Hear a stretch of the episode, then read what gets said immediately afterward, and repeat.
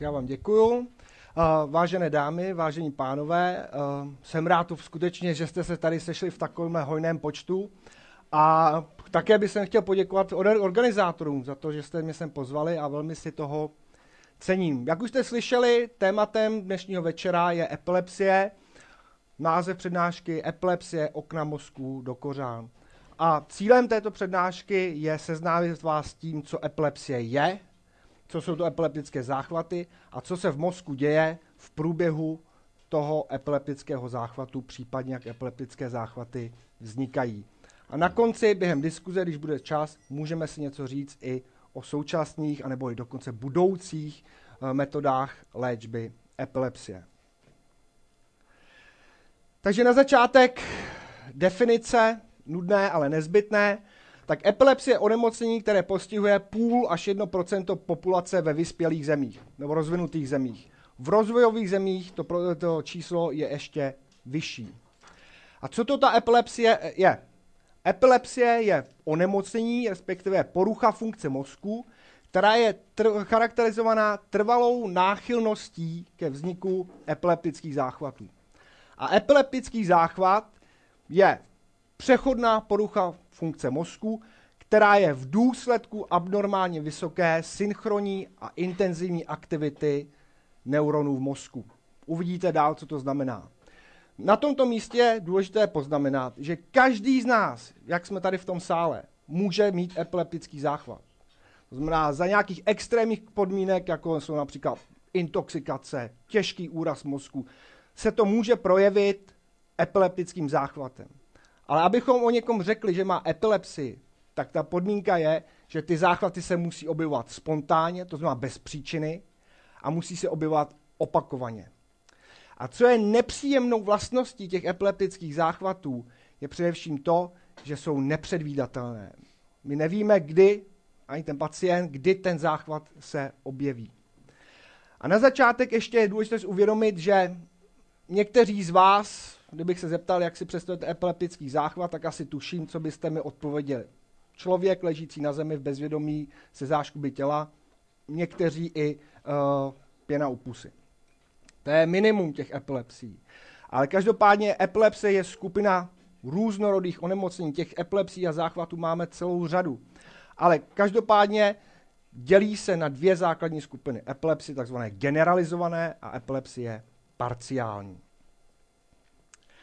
A ještě než se přehoupneme dál na tu klasifikaci, tak jak jsem vám řekl, že asi půl až jedno procenta lidí trpí epilepsí, tak tady jsou vyobrazení některé známé osobnosti, které epilepsii měly. Tak si vás vyzkouším. Kdo je to na to první tady to? Kardinál? Richelieu? Jo, to je zborový. Synchroní, to si pamatujte.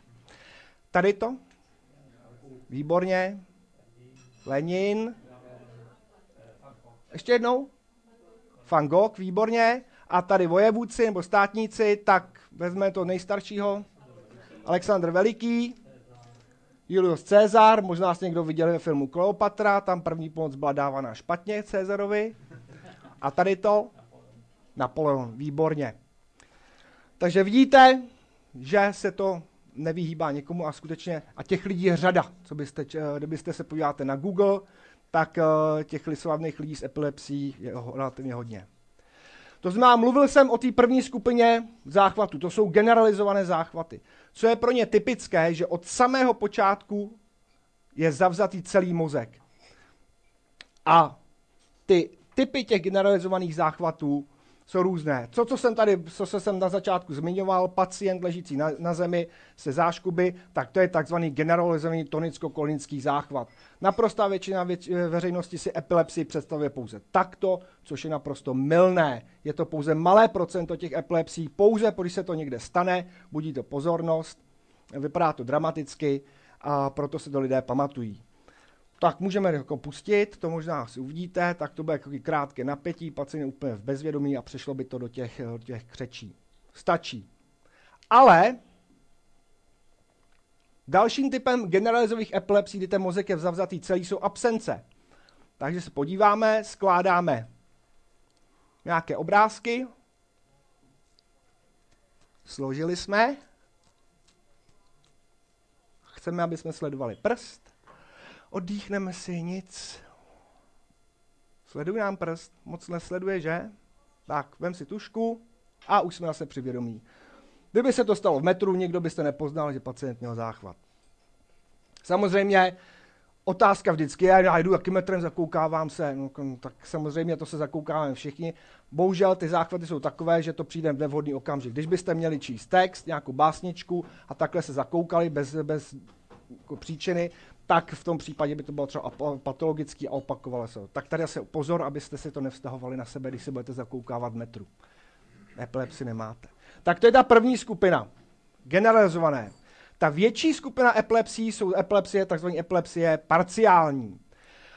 A u těchto typů epilepsie ty záchvaty vychází z ohraničené oblasti mozku, které se označuje jako epileptické ohnisko. To terminologie starší, ale eh, pořád je takový demonstrativní, takže epileptické ohnisko, ze kterého se to může šířit do dalších oblastí mozku a v některých případech to zase může postihnout ten celý mozek a může se až druhotně generalizovat. Ale každopádně zase v minimálním případů. No a u tohoto typu epilepsie ty projevy záchvatů záleží na tom, kde je to epileptické ohnisko lokalizováno a co ta oblast mozku normálně zajišťuje. To znamená, jestliže to bude v oblasti, která zajišťuje, zajišťuje hypnost, projeví se to nějakými záškuby končetiny pacientka, uvidíte na následném videu, se s vámi bude bavit a bude škubat protilehlá končetina, případně koutek.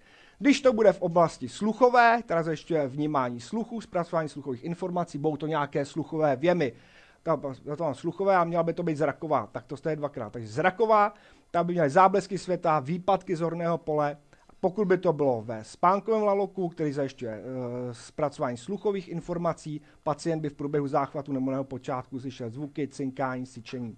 Má těch příznaků těch záchvatů je řada a určitě se mnou souhlasíte, že, že u pacienta, který má záchvat, který se projevuje nějakými těmi zvukovými fenomény, tak nepoznáte, že má epilepsii do té doby, než tam dojde k nějakým poruše vědomí ve smyslu, že bude zmatený nebo nějaký pak, až když se to rozšíří.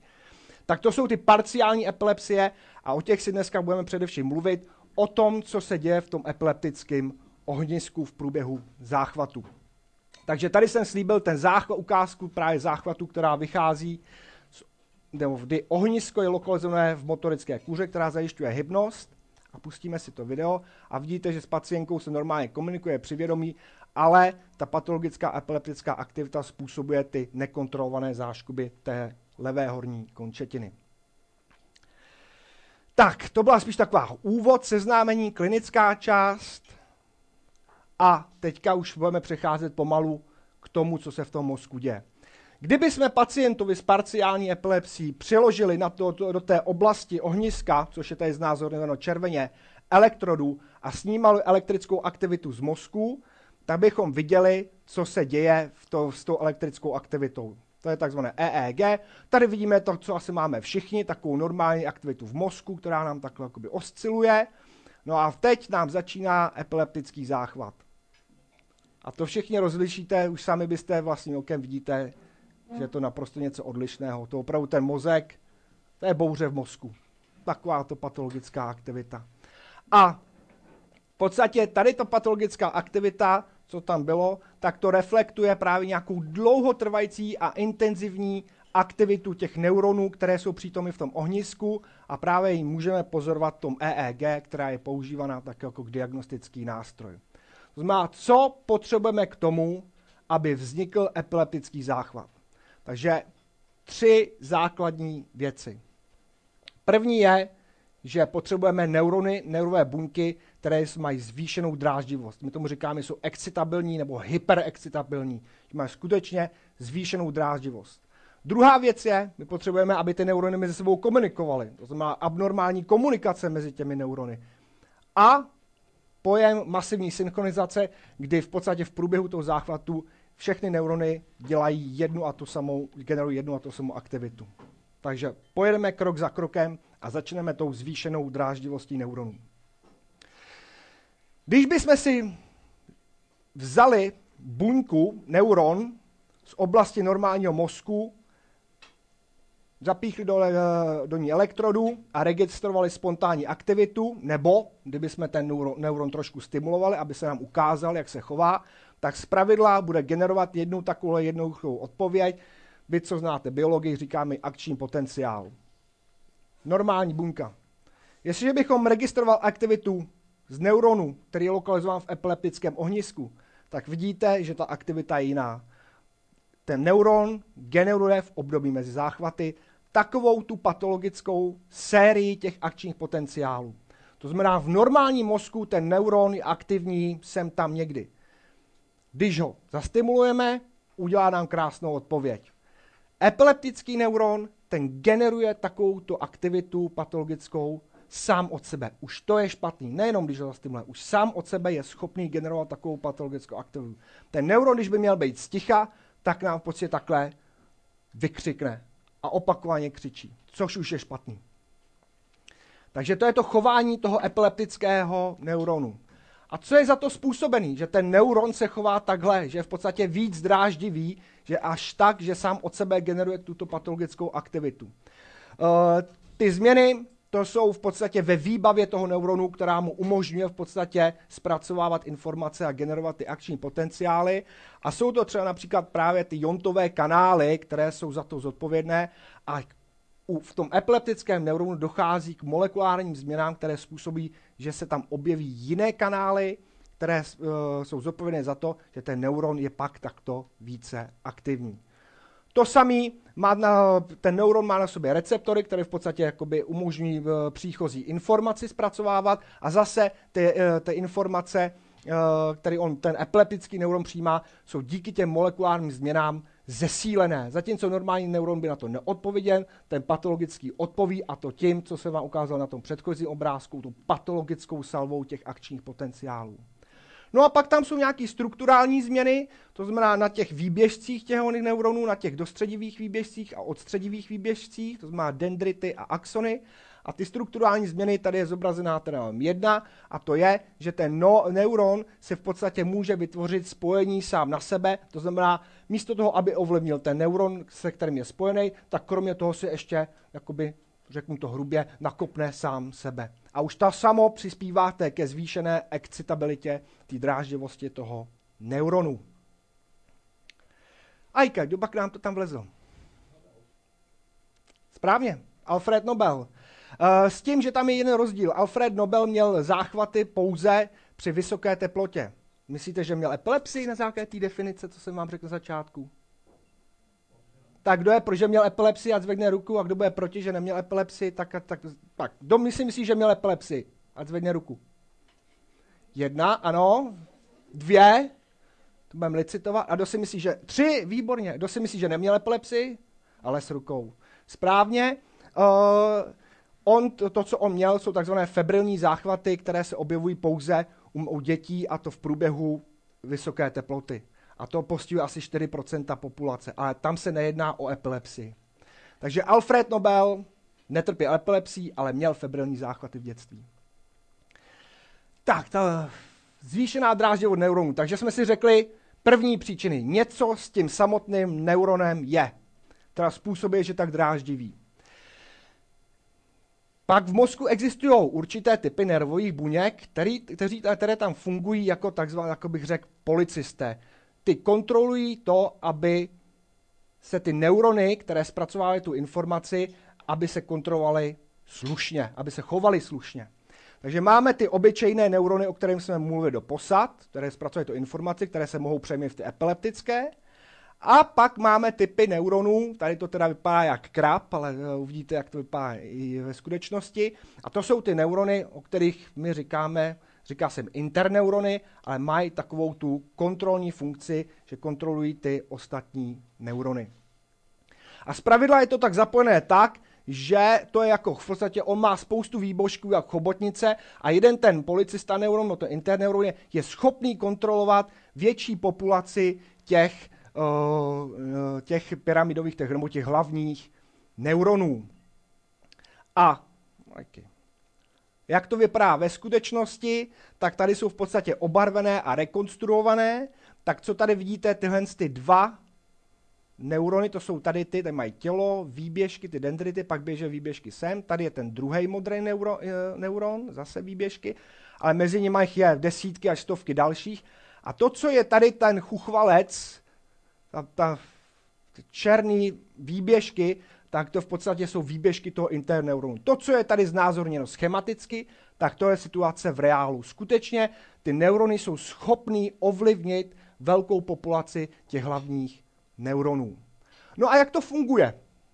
To znamená, jedno, jeden neuron bude aktivní, takhle teda ještě jednou to zapojení, jak to je, to znamená, to I je interneuron, jeden neuron je aktivní a v podstatě tím, že je zapojený na ten interneuron, ten interneuron okamžitě utiší ty další. To znamená, aby byl aktivní jenom ten jeden neuron, což je důležitý při zpracování informace. Jestliže je aktivní, když se vrátím, jestliže je aktivní jiný neuron, tak opět ovlivní, protože má spojení s tím interneuronem, tak on ty ostatní utiší a to v podstatě umožňuje čisté, nerušené zpracování informace. Takhle to funguje správně v normálním mozku. Co se děje v epilepsii? Nebo co se pozoruje u pacientů s epilepsií nebo v experimentálních modelech, že tento typ neuronů zaniká. No a dokáže se zase představit ve třídě, když odejde učitel. Jo, to, nebo ještě než přijde učitel. Tak to je v podstatě to samé. Takže to, že ten dochází k zániku těch neuronů, tak si můžete ověřit zde, kde v podstatě máte takovou tu strukturu v mozku, které říkáme hypokampus. Ta velmi ráda se stává epileptogenní, ta je jedna z právě nejčastějších struktur, která se stává epileptickou a generuje ty záchvaty. Tak uh, u normálního, u normálního v podstatě hypokampu, tak tady má uvidíme znázorněnou četnost těch interneuronů, jak jsou tam rozloženy. Tak hlavně si všímejte tady těch světlejších, jak my říkáme, horkých barev, tak to je normální, neuro, eh, pardon, normální hypokampus a takhle vypadá ten epileptický. Doufám, že souhlasíte, že je to méně barevné tady v těch částech. Je to tak, je to vidět, kde jsou ty šipky. A to je právě, to demonstruje to, že tam dochází k zániku těch interneuronů, těch policistů. No a jaké to má teda funkční následky? Předtím jste viděli ten krásný diagram, buňka aktivní, okamžitě se aktivuje interneuron a kontroluje ty ostatní, se kterými je ten hlavní neuron spojen, aby nebyly aktivní taky. Interneuron nám zemřel, jak se to bude chovat ta populace? Dokáže se to představit, jako v podstatě to funguje až jako taková řetězová reakce, že z několika neuronů aktivita začne a díky těm spojení s těmi dalšími neurony se to rozšíří jako lavina nebo řetězová reakce na poměrně velkou populaci neuronů. A že tomu tak je, tak můžeme namodelovat i experimentálně, když si vezmeme část mozku, kde je takovéto zapojení. To znamená, tady vidíme ty zapojení těho interneuronu na ty hlavní buňky a my ta zapojení zablokujeme. To znamená, teď nám se změlí na bílou barvu. A co myslíte, že se objeví? V EEG. Tady pan kolega můj napovídá. Záchvat, o ničem dneska nemluvíme. To znamená, tady skutečně, jestliže farmakologicky zablokujeme to, ty aktivitu těch interneuronů, tak skutečně se nám začnou generovat v tom mozku spontánní epileptické záchvaty a zase detail záchvatu je zobrazený tady. To znamená, to demonstruje nebo skutečně potvrzuje, že ty interneurony tam hrají, hrají tu důležitou roli. A zase někdo mi tam vles. Tak, tohle to bude... No, tady ty šuška, ale... Ras... No, to, to, to, to řek. Prosím? Ano, Dostojevský. Fyodor Michajlevič Dostojevský, říkám to správně, to druhý jméno. Přesně tak. Tak ten trpěl epilepsií. Teď schválně, kdo máte před maturitou? Co napsal za romány? Prosím? Zločin a trest? Bratři Karamazovovi. A to hlavní z toho epilepsií na i? Idiot. Správně. Ta skutečně, on sám trpěl epilepsií a v podstatě je barvitě vylíčená v tom jeho románu Idiot a některý určitý typ epilepsie právě se označuje podle toho, jak to bylo popsáno v tom románu, jakoby eh, Dostojevského epilepsie. Ale o Dostojevském je to dobře známo, že měl to epilepsii. To znamená, my jsme doposud probrali tu první podmínku a to je zdráždivost neuronů. Doufám, že jsem vás přesvědčil, že skutečně v tom epileptickém ohnisku ty neurony jsou více dráždivější a co jsou tu mechanismy, které jsou za to zodpovědné. Druhý, druhé teda ta podmínkou je abnormální komunikace mezi neurony. Normálně neurony jsou mezi sebou uh, velmi bohatě zapojené a to je v podstatě důležité pro, opět pro normální funkci mozku, ale co se stává v té epilepsii je, že ty neurony jsou až i abnormálně zapojené. To znamená, tady uvidíte příklad toho neuronu normálního a takhle to jsou jeho výběžky, které se takto větví. A tohle je epileptický neuron a vidíte, že ty neurony, kromě toho, že vytváří spojení sama na sebe, tak se bohatě větví. To znamená, ten neuron může komunikovat s mnohem více neurony, než je v normálním mozku. A stejně tak, jak uvidíme eh, dále, se uplatňují i patologická taková spojení, která se tolik za normální okolností neuplatňují. No a pak přichází ten další krok, to znamená, my máme patologické neurony, které jsou na sebou patologicky spojený a v průběhu záchvatu dochází v podstatě k synchronizaci těch neuronů.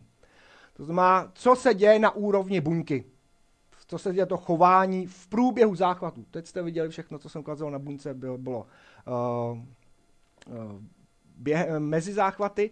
A když bychom registrovali EEG a zároveň aktivitu z neuronů jednotlivého neuronu mozku, tak hned uvidíte, co, jestli se můžu poprosit, uh, uvidíte, co, jak ta buňka se chová. To znamená, ona si pálí takhle těch, uh, nějaké ty akční potenciály a s tím, jak se objeví záchvat, tak ta buňka se úplně zblázní a v podstatě bude generovat takovouhle sérii těch akčních potenciálů a bude to dlouhotrvající, patologický, No a jestliže takhle si představíte, že, má, že by měl mozek v tohle fungovat, tak v podstatě ta funkce vypadne z toho mozku. To je ta právě přechodná porucha funkce mozku v důsledku té patologické neuronální aktivity.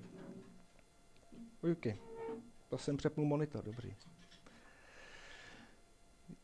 Ale řekl jsem na začátku, že to není onemocnění jednoho neuronu, to je onemocnění populace neuronů. To znamená, když se podíváme, jak se to chová na úrovni populace, tak to uvidíte tady na tomto videu, kdy je to v podstatě optická technika, která nám může umožňuje snímat aktivitu z velké populace neuronů. A když se jednotlivý neuron rozsvítí, to znamená, kdy je aktivní. Tak jestli můžu poprosit zase ten šedivý obrázek. Takže v průběhu záchvatu uvidíte, to se obrovská populace neuronů. To, co jste tam viděli, jeden neuron, tak v podstatě se děje skutečně na desetitisících, statisících a jestli, jestliže se zavezme celý mozek, tak celý mozek, veškeré neurony generují takovou patologickou aktivitu synchroně. A teď se dostáváme teda k té synchronizaci. Synchronizace je naprosto fascinující fenomén a všichni, kdyby nebylo synchronizace, tak uh, v podstatě ten vědecký pokrok a všechno, co dneska, ty techniku, kterou využíváme, bychom neměli. A Synchronizace, na to existují konference a jsou na to samostatné věděny obory, kam především fyzikové a matematici, matici, uh, nebo je to jejich pole působnosti a my samozřejmě toho čerpáme, protože ta synchronizace skutečně je kolem nás. No a synchronizace, co to je? V podstatě jednoduchý, když dva sem, to systémy dělají to samé ve stejný čas. Zní to jednoduše, ale matematikové, kdyby vám to měl povědět matematik, tak je to velmi komplikované.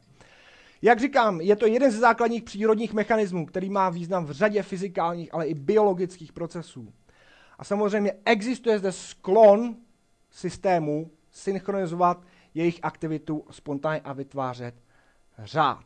A tu synchronizaci, že to tak je, tak jsme si připravili teda na doporučení malý pokus. Bohužel asi vzadu neuvidíte. Já bych tady poprosil jeho kolegu a my jsme si tady vzali dva metronomy a jsme zvědaví, jestli se nám ten pokus povede. Jestli se nám nepovede, neberte to vážně, ale ta synchronizace ve skutečnosti funguje. To znamená, na začátek jsme vezmeme dva oscilátory. Můžou to být neurony, atomy, cokoliv. My tady máme dva metronomy. Vzadu, co to možná neuvidíte, tak uslyšíte. A teď, když budeme mít takhle na stole, a měli bychom je takhle hodně dlouho, tak každý jsou asynchronní. Nejedou ve stejný, nedělají tu samou věc ve stejný čas.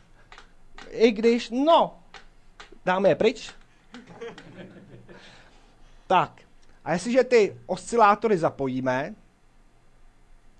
to předávám tobě, jo. Ne, ještě ne. Na chvilku vydržíme, ale jsou spojeni, já jsem tady taky spojený kabelem teda, spojeni Nějaká je, existuje mezi nějakýma vazba, tak jako mezi neurony. Jestliže mezi nimi existuje vazba, my jsme se na podložku, tak vidíte, že mají tendenci se synchronizovat a trošku desynchronizovat, tak to dáme pryč. Ale, ale aspoň trošku jste viděli, že skutečně ty systémy mají tendenci se synchronizovat. Samozřejmě v některých případech to může mít pozitivní efekt. A to vám ukážu tady. A pan asistent utek. Tak, jestli můžu poprosit zpátky. Já to tady. Já to máme mají. Tak, tady uvidíte, byste měli taky vidět synchronizaci. A pusme to video. Ak. Tak zase tady není, není tady moc tma, ale vidíte tam, že se tam zablejskává. Myslím, jede to? Zvládá to ten počítač? Špatně. Tak to je, nepřím, tak to je ještě jednou. Tak počítač nějak nezvládá a každopádně byste tam měli vidět, jak se to za synchronní záblesky. Ještě jednou to zkusíme.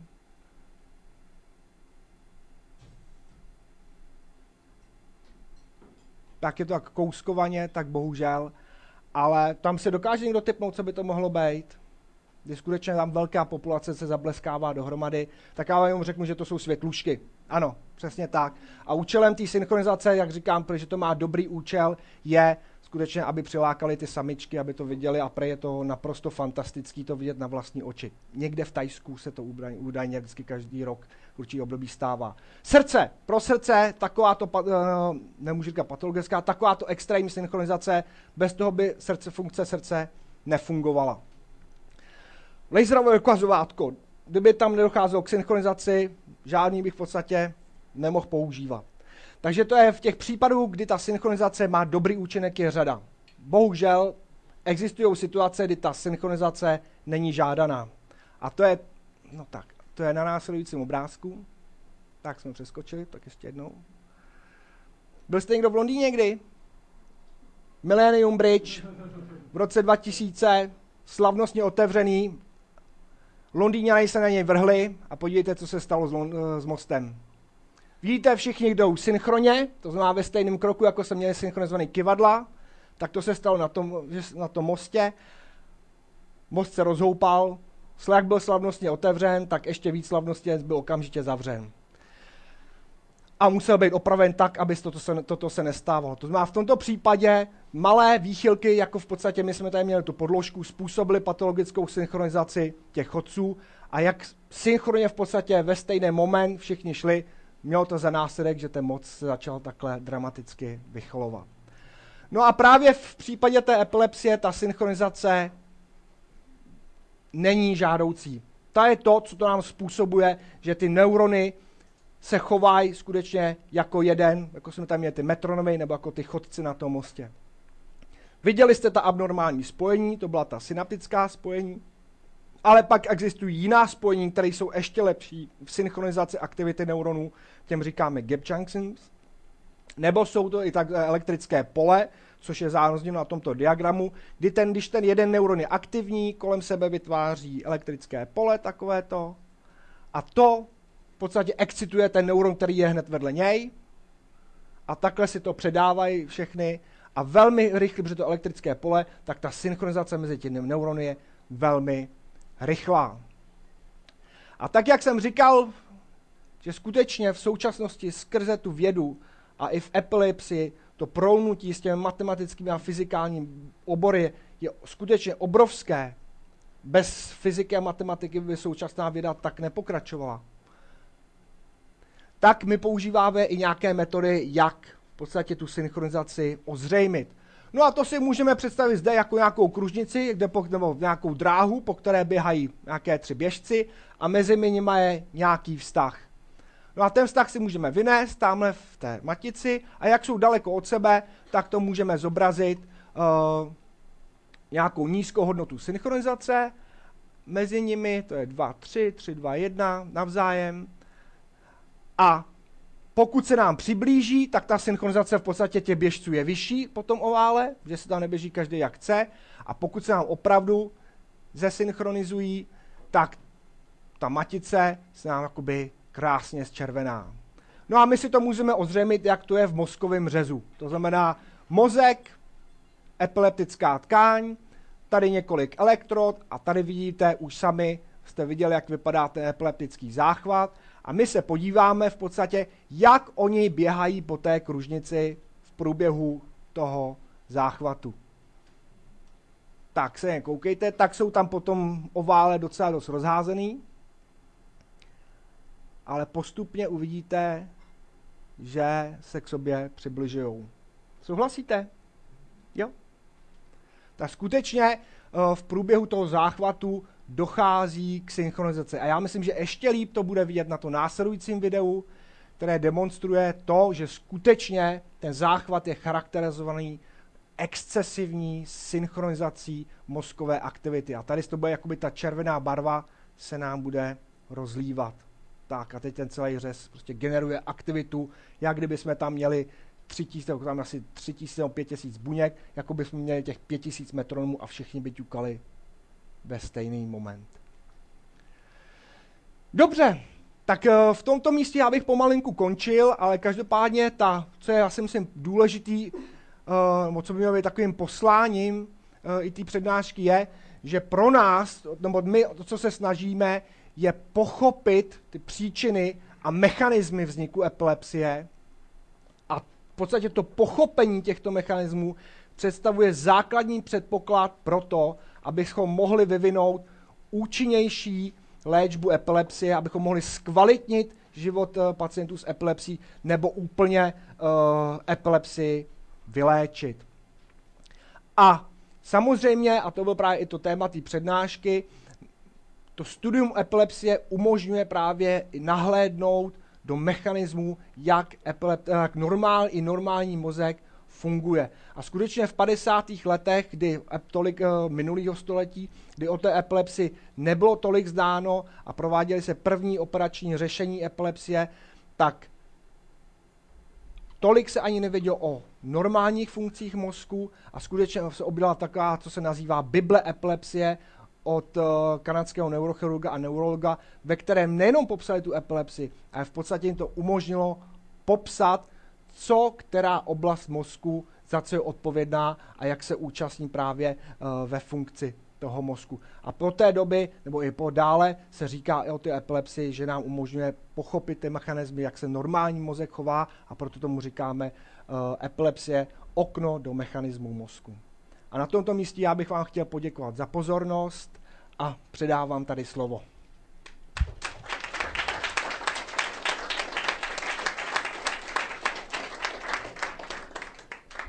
Tak, děkujeme panu doktorovi, vy jste to vyjádřili tím potleskem, tak to je správně. A teď je prostor pro vaše dotazy.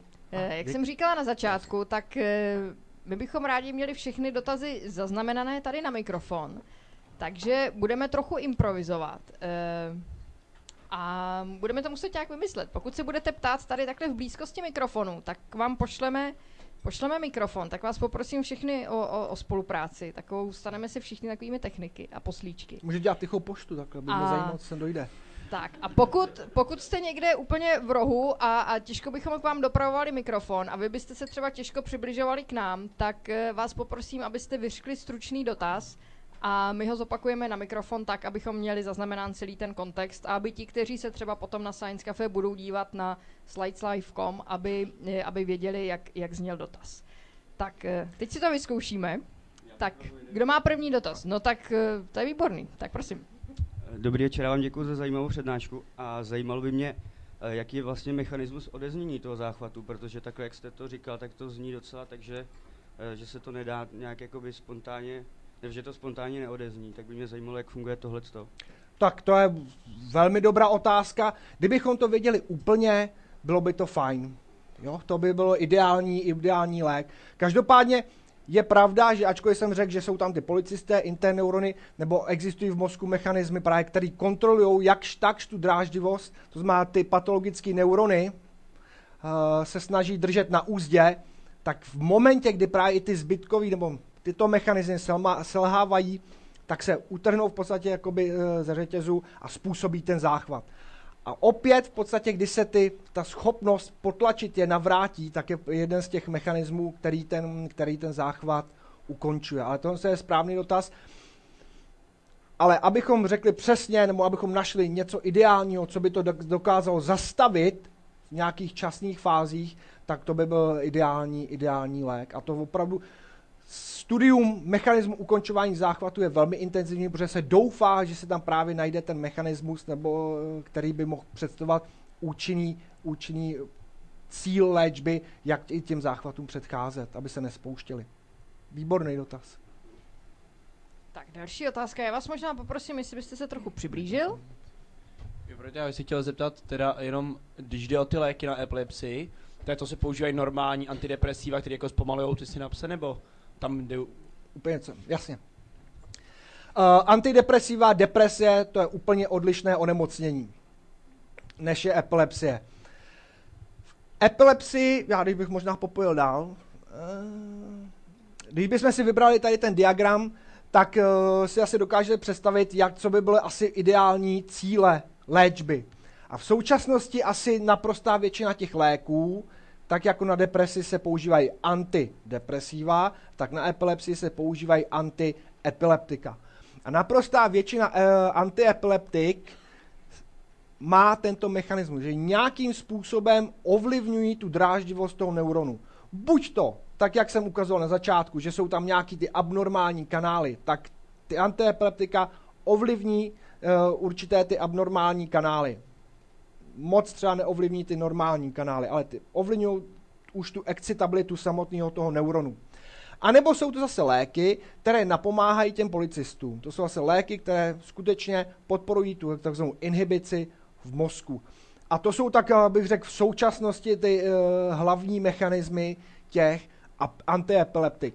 Abychom ovlivnili tu abnormální komunikaci, to znamená, aby ty vláka, která se tam vytvořily, ty abnormální spojení mezi těmi neurony, to bychom museli už něco zvrátit, aby tam nerostly nebo aby ty eh, vlákna zanikly. To už je uh, těžké. A ku podivu, ku podivu, uh, ty léčby, které by ovlivnily synchronizaci, těchto taky není. Takže tady pro nás je dost otevřený prostor pro, ještě pro tu léčbu a pro vývoj nových léčebných, léčebných metod.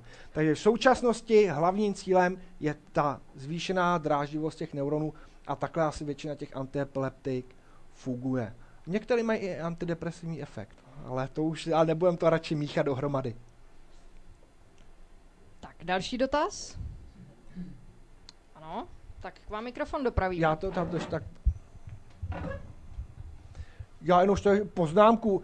Skutečně epilepsie je neurologické onemocnění, aby jsme to ujasnili, a to není duševní, oni psychiatrické onemocnění, to je neurologické.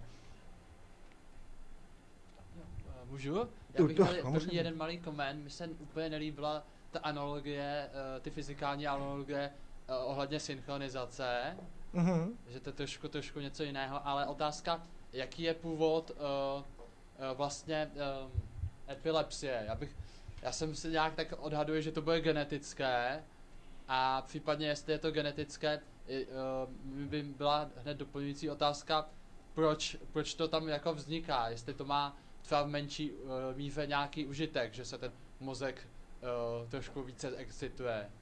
Tak, výborné otázky, myslím, že byly až tři. Začal bych tou synchronizací. Uh, samozřejmě můžete mít na to názor, ale skutečně tam dochází k té synchronizaci neuronů a je velmi intenzivně, velmi intenzivně studována a skutečně podílejí se na tom eh, celá řada pracovišť, matematiků, světoznámých pracovišť a je to, ta synchronizace je velmi důležitá. Ale třeba to vyvrátíte. Není problém. Uh, ten druhý dotaz, ten druhý dotaz, ještě jednou, jo, genetické příčiny. Těch příčin je řada.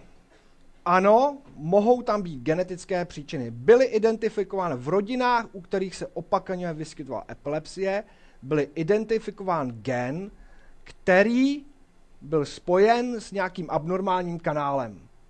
Obrovský boom, máme genetický podklad epilepsí. Existují však, nepochybně v této rodině to je příčina. Existují však lidi, kteří nikdy žádnou epilepsii neměli a tu mutaci mají taky. To znamená, jsou tam genetické příčiny, ale jako všude jsou příčiny i prostředí. Takže genetická a epilepsie, ano, může to tak fungovat, ale je důležité i vlivy prostředí. Jsou genetické typy epilepsí. Pak je druhá věc, a to je ne genetika epilepsí, ale genetika jako predispozice ke vzniku epilepsie. A jsem zase vytáhl ty ocásy, které za mám. A uh, to jsou zase pacienti nebo lidi, že například někdo utrpí úraz mozku, spadne z kola, nemá helmu, udeří se do hlavy, nic nevznikne. Bude člověk, který bude mít geneticky určenou zvýšenou predispozici k vzniku epilepsie, po tom úrazu u, u něj dojde k rozvoji epilepsie. Kdyby se ale do té hlavy neudeřil, epilepsie by u něj nikdy nevznikla. To je jenom predispozice pro náchylnost ke vzniku epilepsie. Takže ty příčiny genetické tam určitě jsou, hrají roli, ale nejsou úplně tak dominantní, protože ty příčiny epilepsie mohou být genetič, genetické, ale mohou být i získané. Jak už jsem řekl, trauma. To nemá žádný genetický podklad. Mozkové nádory se mohou projevovat epilepsí. Stavy po úrazi vlastně mozku, po krvácení do mozku, po celých mozkových příhodách. To všechno, uh, nějaký poinfekční stavy, se pak později můžou projevit tím epilepsí. Tam dochází k nějakým změnám, to, co jsem vám tady demonstroval, a s odstupem od toho nějakého, čemu, něco, čemu my říkáme my, jako primární inzult, s odstupem vznikne ta epilepsie. Takže jsou tam genetické aspekty, ale nejsou zase tak úplně klíčové. Tak, další tak. dotaz, eh, ale taky výborný. Ano, tak vám jsou... se pokusíme dopravit mikrofon. To jsou dotazy, které třeba být vedro. To pak ještě rozdáš, tak rozdáme. Dobrý den, také děkuji moc za přednášku. Já jsem se chtěla zeptat uh, jednak třeba ty interneu, interneurony, jestli uh, to je vlastně příčina anebo důsledek toho, že tam dochází k té epilepsii, protože to může určitě být obojím způsobem a z tohohle, z té přednášky mi to nebylo úplně jasný. A ještě jeden dotaz. Uh, říkal se také, že se tam dochází k nárůstu receptorů jsem se chtěla zeptat, eh, který typy třeba těch neuro, neuroreceptorů mm. tam narůstají a e, taky jak, jaký třeba neurotransmitery můžou mít vliv na rozvoj epilepsie, jestli to s tím třeba souvisí, jestli třeba vzrůst nějakého neurotransmiteru v mozku. Mm-hmm. Děkuju. Tak to je velmi profesionální dotaz, to je jak na skutečně na vědecké konferenci. Biolog, aha. Uh, tak uh, ty interneurony, tak samozřejmě obojí platí. To znamená, z pravidla například zase ten primární inzult, nějaký poškození toho mozku nějakým úrazem, může způsobit, že ty interneurony, které jsou naopak velmi, některé z těch interneuronů jsou velmi náchylné k poškození. To například, pokud by došlo k poruše prokovení mozku, tak jedny z prvních neuronů, které zanikají, my říkáme, umírají, jsou právě ty interneurony. Takže je logické, že to pak může způsobit za další dobu, že tam může se rozvinout ta epilepsie. Takže ta prvotní příčina může způsobit zánik neuronů, interneuronů a to pak ve svém důsledku může vést ke vzniku epilepsie. Ale některé typy záchvatů, především pokud jsou nějaké protrahované, tak i ty sami o sobě mohou způsobit další zánět těch neuronů. Takže obě dvě eh, varianty jsou správně. A co se týče těch receptorů, tak především se tam jedná o v současnosti o glutamátové receptory, které mohou jejich v podstatě citlivost k tomu glutamátu se může zvýšit. A opět to má za následek, že ten interneuron, pardon, ne interneuron, ale ten hlavní neuron, že se stáne víc dráždivější a uh, skutečně uh, tam může být ta odpověď, ta zvýšení té aktivity před tím spojením a za tím spojením. Takže na obou stranách to se tam může, ty synapse může dojít k abnormalitám, které mají za následek, že ta synapse je mnohem víc účinná a skutečně na tom postsynaptickém neuronu, který tu informaci přijímá, tak ta odpověď může být velmi, velmi zesílená. A to jsou právě zase ty molekulárně genetické změny. Nebo uh, právě a ty změny se projeví například změnou typu podjednotek, které se toho receptoru účastní. To znamená, uh, ten receptor se pak chová úplně jinak, než by se měl chovat. Tak, velmi. Tak, teď si rozhlednu na druhou stranu. Tak, tady Jež máme spoustu dotazů. Les, tak eh, já vás poprosím, jestli byste mohli nám nebo nějakého tlumočníka. Jak se jmenuje? Mluvčí dopředu vaš. Tak, vy máte dotaz? Ano. Tak, prosím. Tak. Já se prosím vás chtěl ještě zeptat, eh, jak je to, jaký vliv mají třeba narkotika potom, uh, užívání narkotik jako na vznik epilepsie, protože třeba osobně se znám s lidmi, kteří epilepsii mají a třeba jeden člověk to údajně má pravděpodobně vyvolaný užívání marihuany a zase jinému člověku doktorka doporučila na zlepšení aby stavu, si aby si zakouřil. tak jako jak to je, stejně jako, že třeba nějaký lidi to můžou mít vyvolaný užíváním alkoholu a nějakým lidem ten alkohol absolutně nevadí a nemá to s tím žádný spojení, tak jak to je. Tak uh, zase jsou určité různé typy těch epilepsií a uh, třeba dřív se říkalo, že nesmí čokoládu. Prostě to u některých u těch pacientů to asi spozřel čokoládu, udělalo se mu špatně, tak uh, kakao nemohli. Tak je to skutečně individuální. Tam se zpravidla, zpravidla se říká, že ani uh, by snad nevadil ten alkohol jako změna stavu toho, té dynamiky mozku. Samozřejmě známe to všichni, uh, alkohol, jsme všichni ospalí, nebo potom se prohýří. A taková ta, ta ospalost, tenhle ten stav mozku, v podstatě je jako ideální stav, kdy se ty neurony můžou synchronizovat. To znamená, by tomu jakoby se pomůže při té ospalosti, při té únavě, aby došlo k té patologické synchronizaci. A to se právě asi je důsledkem právě požívání toho alkoholu. E, není to tak, že by to byl v podstatě pro ně jed. Marihuana, takhle. Samozřejmě zdraví je eh, nekouřit, nepít a no, samozřejmě neužívat drogy. To tady jsem musím říct. A s tou marihuanou, tam je to, tam vám na to jasnou odpověď já nedám. Ale dělají se pokusy, abych to neříkal, dělají se pokusy, protože v mozku máme receptory. A máme jaký látky, které dáme endokannabinoidy, které má jako v podstatě uh, podobné účinky, nebo ovlivňují podobné typy receptorů v mozku. A tam se dělá zajímavá práce, s marihuanou to nemá nic společného, jenom s těmi endokannabinoidy.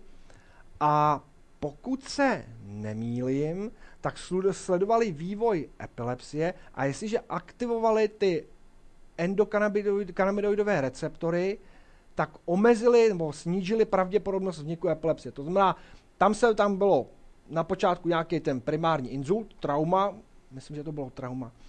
A pokud v tom období, než se objevily ty záchvaty, uh, se dávaly ty uh, z toho si myslím, já se nekám, jestli byly, se blokovaly nebo aktivovaly. Já myslím, že se aktivovaly.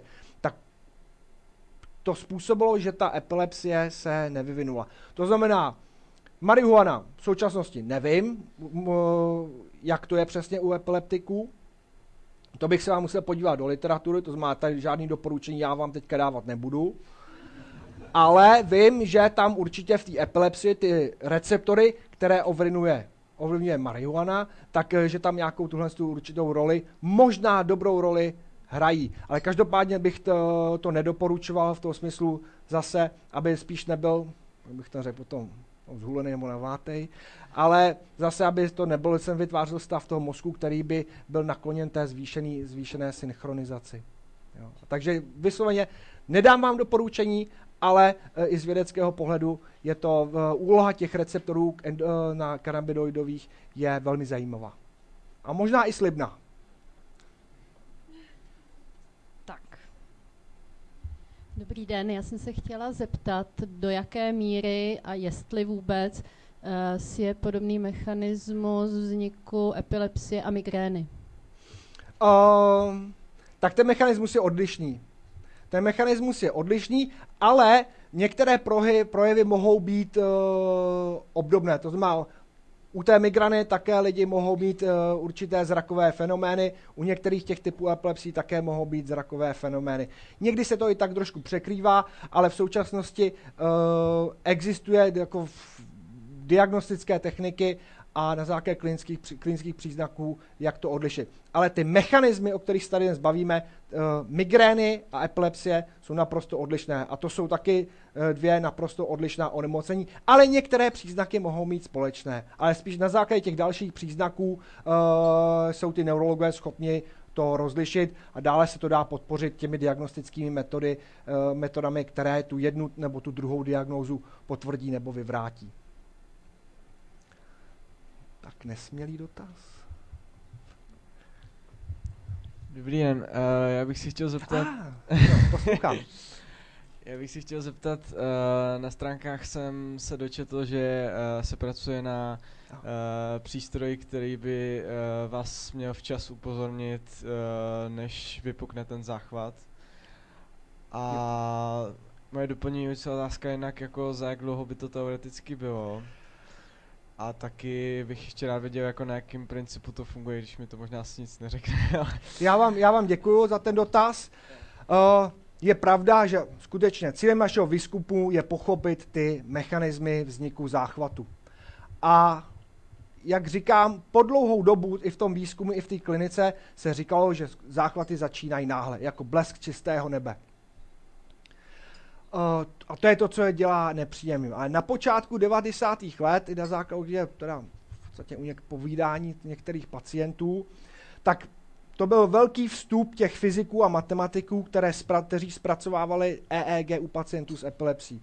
Použili na to sofistikované analýzy uh, nelineární dynamiky a dynamika komplexních systémů. Uh, velmi složité, ale velmi zajímavé. A zjistili u některých pacientů zpětně, že před tím záchvatem v určitém parametru docházelo k nějaké změně. A to byl obrovský boom v těch 90. letech, kdy se řeklo, super, budeme moct předvídat záchvaty. Už to samotný pro toho pacienta by bylo ideální. To znamená, já bych věděl, že za, za pár hodin na mě přijde záchvat, vezmu si silnější lék a záchvat nebude. A to exponenciálně narůstalo množství těchto prací, které vždycky zpětně ukazovaly třeba 10 minut, 20 minut, půl hodiny, dvě hodiny před počátkem záchvatu, že dochází k nějaké změně. Bohužel, tak jak se to rychle objevilo, tak to postupně začalo zanikat díky tomu, že se nepodařilo ty záchvaty ve skutečnosti předpovědět.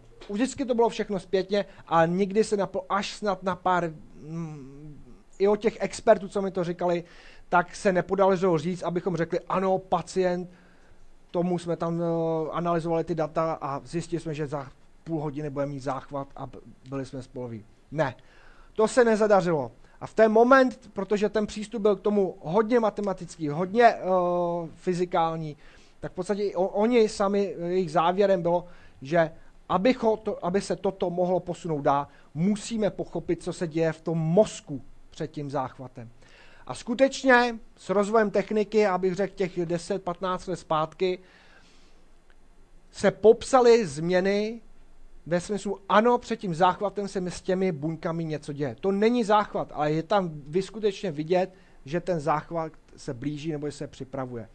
A bylo to popsáno jak u lidí, tak ve zvířecích modelech, tak v podstatě i v těch preparátech, i těch mozkových řezech. To znamená, tohle to už je ten první záchytný bod, že se že skutečně se potvrdilo, že ten záchvat nezačíná náhle, že ten mozek se na to připravuje. A jak je to s tou, tou v podstatě aplikací u těch pacientů? Ještě do posud zatím nemáme nějaký i ten biologický marker tak spolehlivý, aby jsme to byli schopni říct. To znamená, aby jsme to byli schopni jako detekovat, ano, za půl hodiny to bude, za hodinu. A ono to asi tak moc ani přesně na minutu říct, že ten záchvat nepůjde. Co je pro nás spíš bližší, čemu se budeme blížit, je taková předpověď.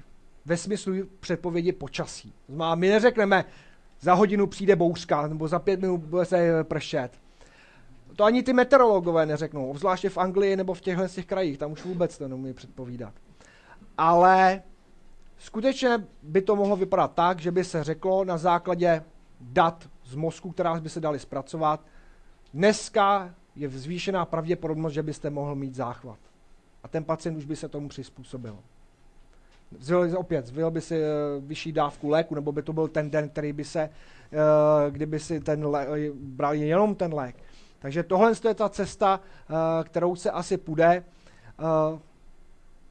A myslím si, že to ještě nějaký rok potrvá, aby to bylo skutečně spolehlivé ale technologicky zpracovávat ty EEG, uh, eh, aby existovaly, jsou signálové procesory, které jsou tak uh, mikroskopy miniaturizované, že se dají zabudovat uh, pod lepku a, Ehm, to všechno tady je, akorát se prostě to musí říct těm přístrojům. To je přesně ten ukazatel a to je jen takto a takto spolehlivý. A na tom velmi samozřejmě intenzivně spolupracujeme. No, ne spolupracujeme, my spolupracujeme, ale na tom velmi intenzivně pracujeme ve spolupráci. Dobrý dotaz. večer, já se omlouvám za osobní... Odkud to jde? Já jsem to neviděl, ano. Uh, já mám k tomu jenom jaksi osobní poznámku. Uh-huh. Můj muž má získanou epilepsii po ano. traumatu a vím den předem, na něm poznám, že to na něj jde. Nedokážu to rozpoznat, jak, jaké důvody, jako co je jinak. A on eh, většinou stihne se vrátit třeba ze zahrady a lehnout si. To znamená, že několik minut před záchvatem ví, že ten záchvat dostane. Čímž chci jenom ilustrovat to, co říkáte. Tak a přesně, Děkuji. a to je druhá věc, kromě těch fyziků a matematiků, kteří tohle to verifikovali, tak samozřejmě jsou i to pacienti, kteří, a těch je bohužel málo, to musím zase říct, že zase u vás víra, který něco na, na, na sobě takto vycítí. Skutečně jedná se tam o jednotlivé pacienty. Kdyby to takhle měli všichni, bylo by to jako částečně vyhráno. Stejně tak uh, často je kladena otázka psy, že jsou schopní nějak uh, rozpoznat ten blížící se záchvat. Není to úplně zas tak, úplně tak spolehlivý. Jinak každý epileptik by chodil s asistenčním psem, který by mu zaštěkal, kdyby hrozil záchvat. A bohu, zase, bohužel pro ty pacienti nefunguje to tak.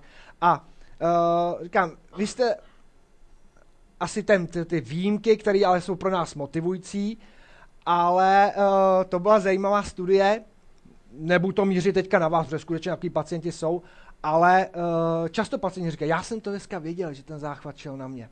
Tak němečtí kolegové udělali jakou studii, uh, to ještě nebyly tablety, ale uh, myslím jako tablety, jako tablety a tablety jako tablety. Uh, takže rozdali jako nějaký pager nebo nějaký palm topy to byly v té době. A tam měli napsat, kdy v podstatě ano, jako měli se to takový kalendář, teď jsem věděl, že jsem dostal, jako, že budu mít záchvat, už to měli napsat a pak měli napsat, když ten záchvat e, přišel. Takže udělali jako skupinu pacientů, no a jak to dopadlo? Dostali záchvat a potom to napsali, dneska jsem nějak tušil, že na ten záchvat na mě přijde. Jo, takže to, co pacienti nám říkají, tak není tak úplně, úplně pravda. A stejně tak uh, není úplně pravda, teďka právě uh, v Austrálii probíhá výzkum u pacientů s těžkou epilepsí právě za účelem snažit se najít ten uh, nějaký marker, který by umožnil předpovědět ten záchvat nebo jak stanovit tu pravděpodobnost vzniku záchvatu. A tam bylo zase zajímavý, to jsou pacienti, kteří mají v podstatě v hlavě trvale implantované elektrody, a takže oni v podstatě kontinuálně snímají ten záznam z toho mozku. Já jsem nám ukázal pouze kousek a zjistili, že u některých pacientů to, co si psali do toho svého kalendáře, kolik mají záchvatů, tak jako ve skutečnosti neodpovídalo. Protože těch záchvatů v tom, jenom těch elektrických, které se ničím neprojevily, měli mnohem, mnohem víc.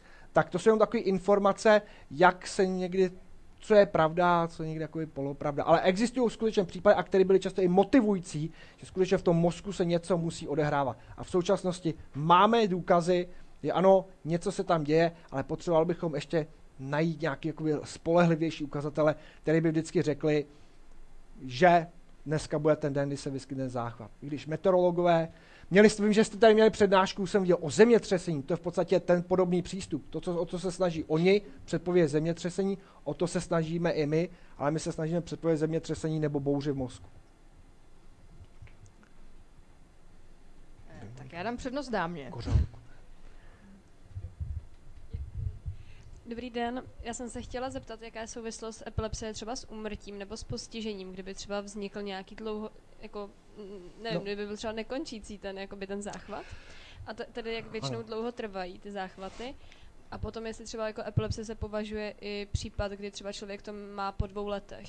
Jednou jako za dva roky, nebo tak, jestli tak je. Hmm.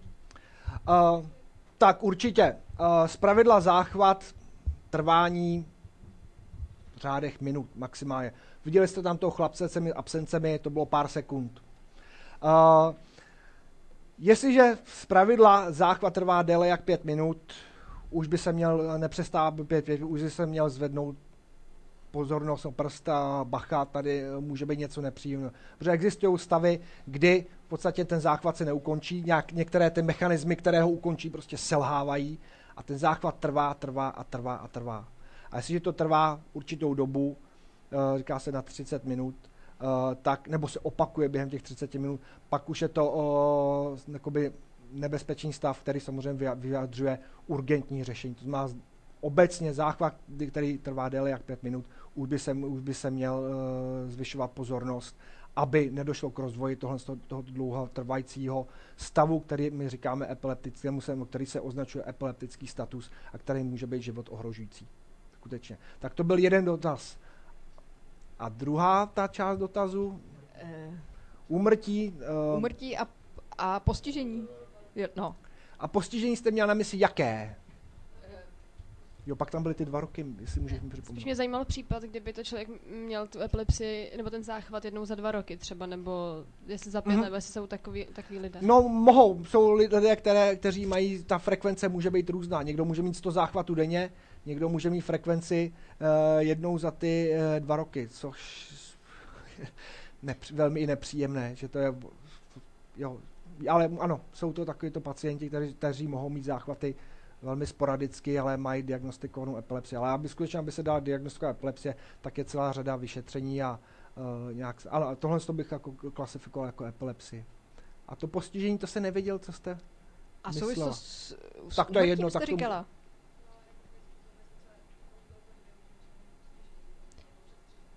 Eh, jestli člověk může mít nějaké postižení, pokud záchvat trvá více jak 30 minut? Tak 30 eh, minut, to snad ještě ne, ale říkám, to, to už je život, to, to už je klinicky, to už eh, je, může být život ohrožující stav a to už se musí klinicky řešit. Podle definice. A říkám, prakticky, když je to tak pět minut, tak už uh, velmi spozorně, tak už jsme připravený číslo na, na ambulanci. Ale je pravda, že některé tyto dlouhotrvající stavy, několik hodin, když to trvá, tak uh, to je v podstatě velmi energeticky náročný mechanismus, uh, vylívá se nám tam spousta toho mediátoru a to může vést poškození mozku, kdy vám můžou umírat ty uh, interneurony, to znamená ty nervové buňky policisté, a tak tam může docházet jakoby ke strukturálnímu poškození toho mozku. To jo, ano, to je pravda. Tak, tak. A na vás taky dojde, že ne? Dobrý večer. Eh, já bych se rád zeptal, jaká je tedy ta správná první pomoc a jak máme, jestli máme vůbec šanci poznat eh, ten záchvat. Jo, tak to a tady přeskáču, to jistě pak se můžeme vrátit k nějakým moderním léčbám, kdyby měl, měl zájem o budoucích, ale na konci, protože to vím, že se, tak to musíte vydržet chvilinku, a to přeskáču. Tady jenom ještě ta předpověď záchvatu, to pardon, že se zmíním. Tady jsou záznamy uh, výskytu záchvatu a vidíte, že jsou období, kdy těch záchvatů je hodně, pak je nic, zase záchvaty hodně, tak by bylo hezké, kdybychom si mohli udělat takhle předpověď. Má dneska bude bouřka, dneska nebude sluníčko svítit. Ale pustíme si tady v podstatě britský červený kříž, který to má velmi hezky zpracovaný. Jak má vypadat první pomoc? Hejbe se to, hejbe.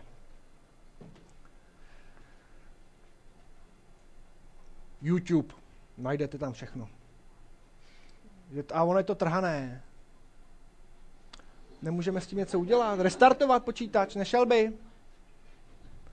Restartovat počítač, aby to nebylo trhané. Nebo na YouTube. Protože to je velmi hezký. To znamená, tady to je pacient, který upadl do epileptického záchvatu. Bezvědomí, křeče celých končetin. Jaký typ záchvatu? Grant mám, no taky to je stará klasifikace, vy už jste tady slyšeli tu novou. Hezký, ano, generalizovaný záchvat. Degeneralizovaný tonicko-klonický záchvat, pacient uh, upadá na zem, první pomoc. V podstatě nechat ty končetiny nějak toho pacienta neomezovat, to znamená, jestliže bude mít ty záškuby spíš kolem něj, to na tom videu je krásně, vyčistit ten prostor kolem něj, nebo stačí možná restartovat tu prezentaci. Uh, uklidit ten prostor kolem něj, to znamená, aby se o něco nepraštil, pro vás osobně, dávejte si pozor, jednou se mi to stalo, měl v ruce tušku a takhle s ní máchal, tak to si dávejte, tak musíte být vy i vy v pozoru, abyste nezranili sebe během té první pomoci.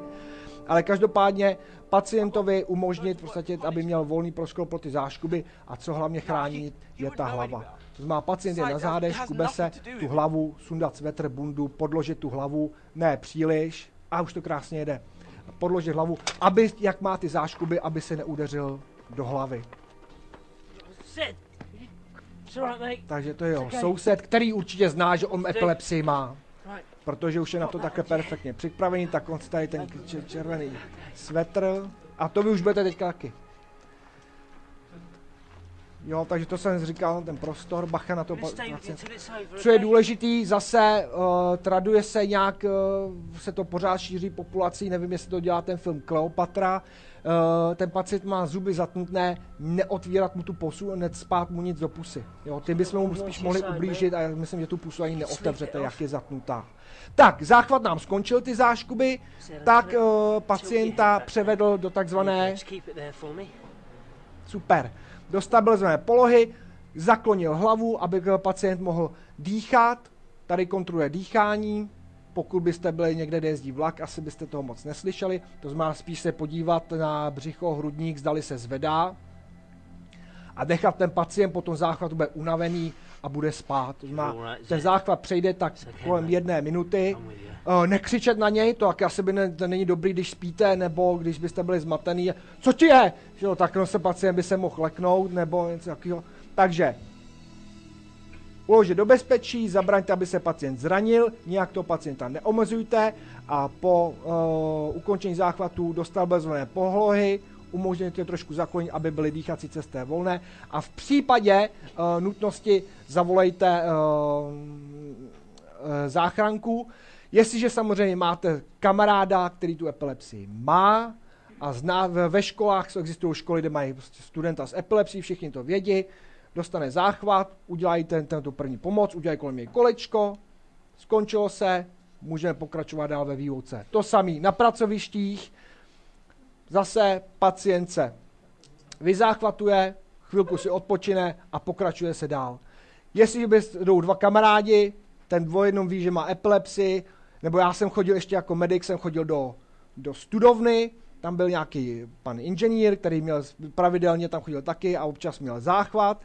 Takže poprvé se mu to stalo, samozřejmě volali záchranku, když se mu to stalo po druhý, poliká, kolikátý všichni už věděli, že pan inženýr, že se záchranka volat nemusí, šel si tam odpočinout a pokračoval jak ve studiu dál, nebo co on tam studoval.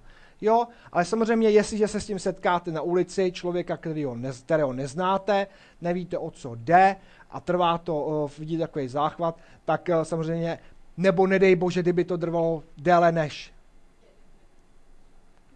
Tak jaký zborově bych to čekal? Déle než pět minut, tak spozornět, anebo skutečně, uh, jestli to čeká neznáte, klidně tu záchranku zavolejte. On třeba mezi tím, pokud to bude bez komplikací, se probere, on se pak už s tou záchrankou uh, dohodne. Uh, takže uh, první pomoc se viděli a to je asi takový návod, jak těm pacientům uh, přistupovat. Nic nepodceňovat samozřejmě, ale jestli se nebudete jistý, vždycky tu záchranku zavolejte. Tak, to děkuji za dotaz, ten uh, je důležitý důležitý, abych mluvil spisovně. Tak já bych si chtěl ještě zeptat. Ano, se ptejte. Jo. uh, já teda konkrétně jsem epileptik a chtěl jsem se zeptat, uh, mně se stává, když jako uh, už se chystám jako spát, tak uh, se mi stává, že se mi začíná zkreslovat jakoby vzdálenost. To znamená, že jakoby uh, vidím, nebo prostě myslím si, že ty věci jsou dál, než jsou. Já nevím, jak to jinak vysvětlit. Mm-hmm. Tak, mm-hmm, tak. tak no. První teda, gratuluji, že jste sem k nám přišel, s odvahou jste se to, s nám sdělil. Hezký mají v Anglii, to jsou opravdu skutečným vzorem, uh, je, že tam pacienti říkají, my máme epilepsii, ale epilepsie nemá nás. Což na nich velmi obdivuju, a teď se vás zeptám, když tady, kdo z vás tady, když, ještě mi řekněte teda, Můžete nám popsat vaše záchvaty? Nebo jak, jak asi vypadá? Tak uh, většinou je to jakoby uh, ve spánku to proběhne. Mm-hmm. Takže Ty prvních, těch prvních pár, co jsem dostal, tak uh, no. Těch prvních pár, co jsem dostal, tak uh, ty mě probudili. Mm-hmm. Bylo to hodně jakoby nepříjemný. A byly to ty velké záchvaty, nebo jak, jak, jak se oni projevují? Já si myslím, no... Rodiče to viděl asi, nebo ne? No. A jsou to ty velké v noci, nebo... No, většinou je to kránu, já nevím konkrétně jako délku. A jo, ale jak vypadají? To asi spíš rodiče by věděli. No, klasicky. Tak teďka co říkáte, a teď se ještě zeptám, tak když někdo usínáte, máte taky takový divný pocity? Je to někdo z vás, co mu se stalo při usínání? Taky máte divný pocity? Já mám taky divný pocity při usínání. Ještě někdo má, co mu stalo v noci, tak když má při usínání, já vím, že třeba někdo padá, když usíná někam do hloubky. Taky se nemyslím, taky jste to měl? Neměl. Prosím? No, kam? Paralýza. Jo, to je taky výborný, no, že jo. Nemůžete se ani zavolat nic, nikoho, že jo, ochrnutej. Tak uh, jedna věc je záchvaty a pak ještě jsou, uh, takže já teďka na základě toho, co jste mě řekl, já bych nevěděl, jestli to je záchvat, nebo jestli to, co tady mají všichni mezi náma, nějaký takový stav, který se během, během toho usínání nebo toho spánku může vyskytnout. To bych spíš nechal na vašeho, na vašeho neurologa. Jo? Ale to je zase účelem těch neurologů odlišit nebo rozpoznat přesně, co je záchvat. Protože říká se asi až jedna třetina uh, situací nebo příznaků, no jasná, epilepsie nebo, nebo, nebo diagnóz, které by mohly vypadat jako epilepsie, jsou neepileptické záchvaty. To znamená, můžou v tom být schované některé migrény, může v tom být schované některé duševní poruchy, poruchy osobnosti a tak dále a tak dále. To znamená, tam je skutečně nutné to vy, jako vyřešit, co to je, tyhle stavy, které třeba máte před usnutím a tady já vám na to uh, bez nějakých diagnostických nástrojů nebo bez toho, abychom si popovídali nějak uh, konkrétně neodpovím. A ještě to je každou noc? Ne. No. Tak ale... říkám, na to vám tady neodpovím. Rád bych, ale nemůžu. Teda ještě jenom, že ano. bych dodal, já mně se to stalo i párkrát ve dne a většinou je to, že jakoby ztratím vědomí. Teda doktorka mi říkala, jako, že je to horší, že je lepší, když jsem při vědomí, než když upanu do bezvědomí. Jasně, a... tak to, když upanu do bezvědomí, to o tom nevíme, tady to krát, že se probereme nad náma, koukali všechno, jako vidíme hlavy, že jo, kolečko hlav. To, je to je ten klasický obrázek, co se ukazuje, těch, těch, co vidí pacient, když se probere z záchvatu. Jo. Kolečko. Ale ale zase, bohužel, musím vás zklamat, jako tady já vám skutečně neřeknu, no. jestli to záchvat je nebo, ne, nebo není jak, jak to typický. A to si když tak pak můžeme promluvit. A každopádně děkuji za to, za dotaz. Za dotazy. Tady taky Luručka. Tak, e, já dáme slovo ještě pár dotazům tady vzadu a na vás, na vás se dostane, ale když jsme tady s mikrofonem, tak prosím. Dobrý večer. Já bych se chtěla zeptat ještě uh, k těm záchvatům, když jste říkal, že ten člověk je potom vyčerpaný, za jak dlouho poté uh, je možné mu podávat nějakou potravu nebo tekutiny, závisí to na něm, jak on si řekne, nebo mm. tady k tomuhle no. tomu. A ještě bych se chtěla zeptat, jestli je nějaký věk, kdy se ta epilepsie projevuje častěji, jestli to je třeba v raném dětství nebo v pubertě. Hmm. Samozřejmě nemyslím, když to přijde třeba následkem úrazu nebo Jasně. nějakou mozkovou příhodou. Uh, tak co se týče ještě ty první pomoci, tak uh, tam to záleží individuálně většinu záchvatů vy nepoznáte, neuvidíte. Znamená, tam vás bude budit eh, pozornost pouze takovýto dramatický záchvat. Takovém tom případě ten pacient eh, někdy třeba pět, pár minut si poleží, někdy to může být 20 minut si pospějí ty lidi. To skutečně zase záleží individuálně. Pak se proberou, u některých, eh, u některých pacientů můžou být aktivní velmi hned, u některých pak mají třeba zbytek dne, zkažené, jako není to už, není to už ono. Takže je to čistě individuální a ta délka toho spánku, ty únavy, která se potom může objevovat, tak ta, ta je variabilní a samozřejmě uh, jemu nic nepodávat, uh, dokud je ten pacient bezvědomí nebo pokud spí. To znamená, až on se probere, tak on by si sám skutečně, skutečně řekne. A ta druhá věc, tak to byla uh, ten výskyt epilepsie v závislosti na věku. Kdybych to nakreslil tu křivku, tak, ta, tak by to bylo takové, kdybychom tady měli narození, zde bychom měli stáří, tak to uh, křivka by měla takové účko. To znamená, uh, nejvyšší výskyt epilepsie v dětském věku, protože vyvíjející se mozek je více excitabilní, má více větší náchylnost právě ke vzniku epilepsie.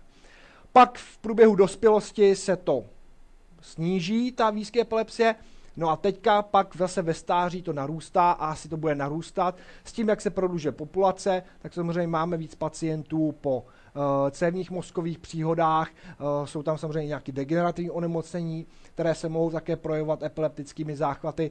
Takže to je ta druhá část, kdy ta uh, incidence té epilepsie je, je vysoká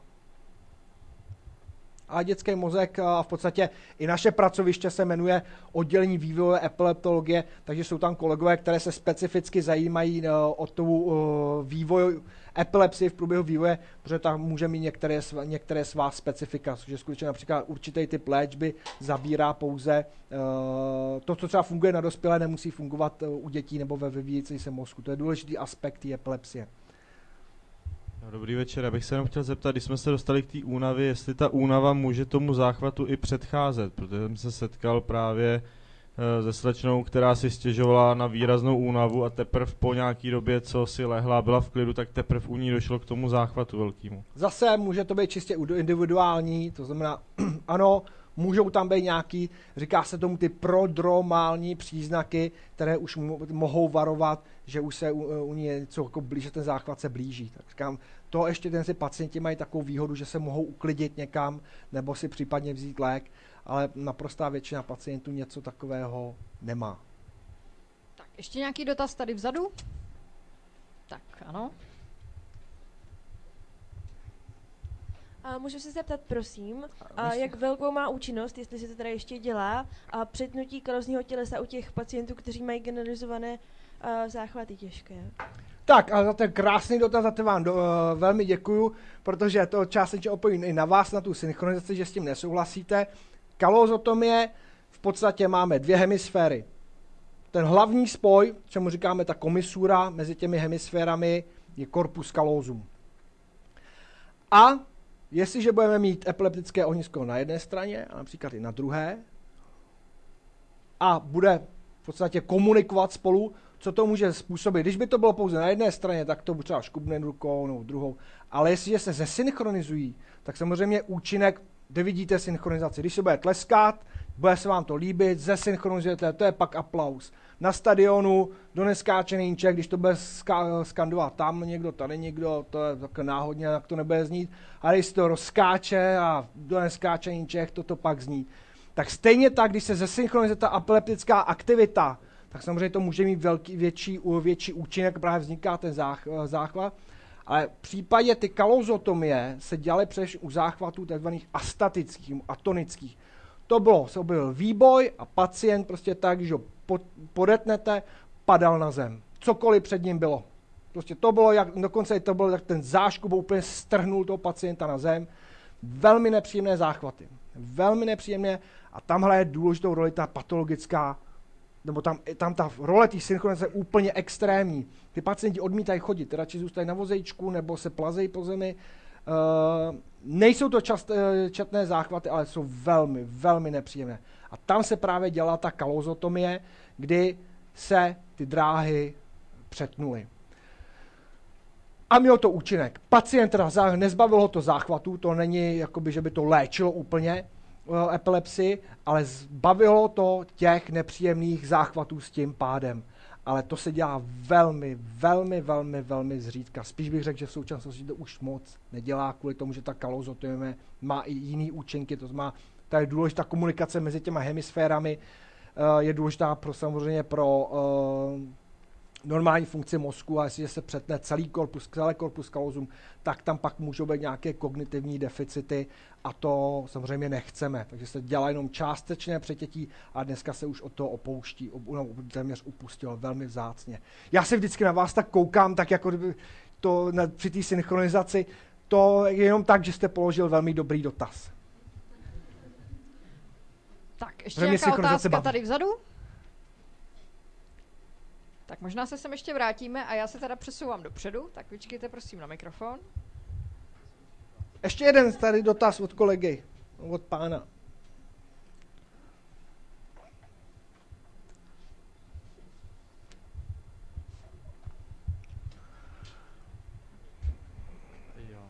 Uh, tak já bych se chtěl zeptat, uh, vy jste zmínil, že potkan má epilepsii a chtěl bych se zeptat, uh, jak to je jako uh, přes všechny živočichy. Hmm. Ty živočichové můžou mít epilepsii, teda uh, jako co pod, jaký neuron potřebuji nebo hmm. jakou mozkovou strukturu potřebuji, aby už tam byla epilepsie. A pak takový trošku divný dotaz, ale mě by to i, jakoby zajímalo, hmm. uh, dá se epilepsie vy, vyvolat a jako, že bych prostě udělal epilepsii, že bych něco zkoušel v mozku a někdy by se povedlo tu epilepsii vyvolat. A jestli se to dělá teda, jako, ne, ne nutně na lidech samozřejmě. No, samozřejmě. Tak, uh, všechno, co má mozek, může mít epilepsii. Má tady někdo, měl někdo tady zvíře nějaký epileptický doma? Lidi nebo viděli epileptická kočka, epileptický pes? Existují, jsou, uh, veterináři se s tím také zabývají. Epileptické ryby, taky existují. No. A dokonce se studuje i na odstomilkách, eh, tam asi nemůžeme mluvit moc o epilepsii, ale třeba, uh, protože to je výborný nástroj pro manipulování s geny, takže tam se třeba studovala ta genetická epilepsie, jak se, uh, to ovlivní ty neurony. Takže asi u těch mouch, much bych asi moc, nebo toho hmyzu bych asi moc jako epilepsii nemluvil. Sice to má podobné chování, ale skutečně uh, bych řekl, že obr- uh, ty obratlovci, uh, cokoliv má mozek, tak uh, může mít epilepsii. No a samozřejmě epilepsie se dá uh, vyvolat i uměle. Uh, musíme nějak zkoumat. No a my musíme mít modely epilepsie. Existují genetické modely epilepsie, existují prostě zvířecí modely epilepsie, existují spontánní modely epileptických potkanů. To znamená, ty mají genetickou uh, vadu, která způsobuje ty generalizované epilepsie.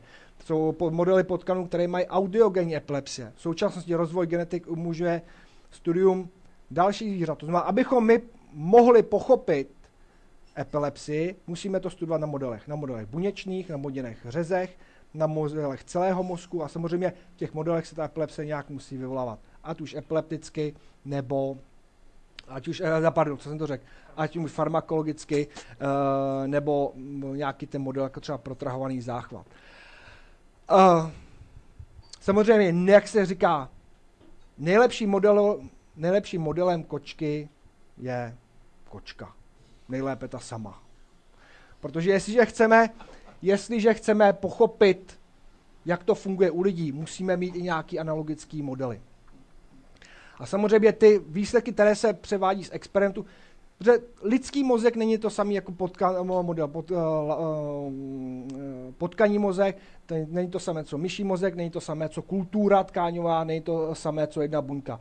To je mnohem složitější a samozřejmě se musí ověřit to, že to, co se pozoruje, skutečně je tak i u lidí. To znamená, u lidí se provádí výzkum, ale tak, že samozřejmě u pacientů s epilepsií snímá se elektrická aktivita mozku, dělají se různé zobrazovací techniky a tak dále a tak dále. Takže tohle je velmi vzájemně propojený. Ano, skutečně máme modely epilepsí.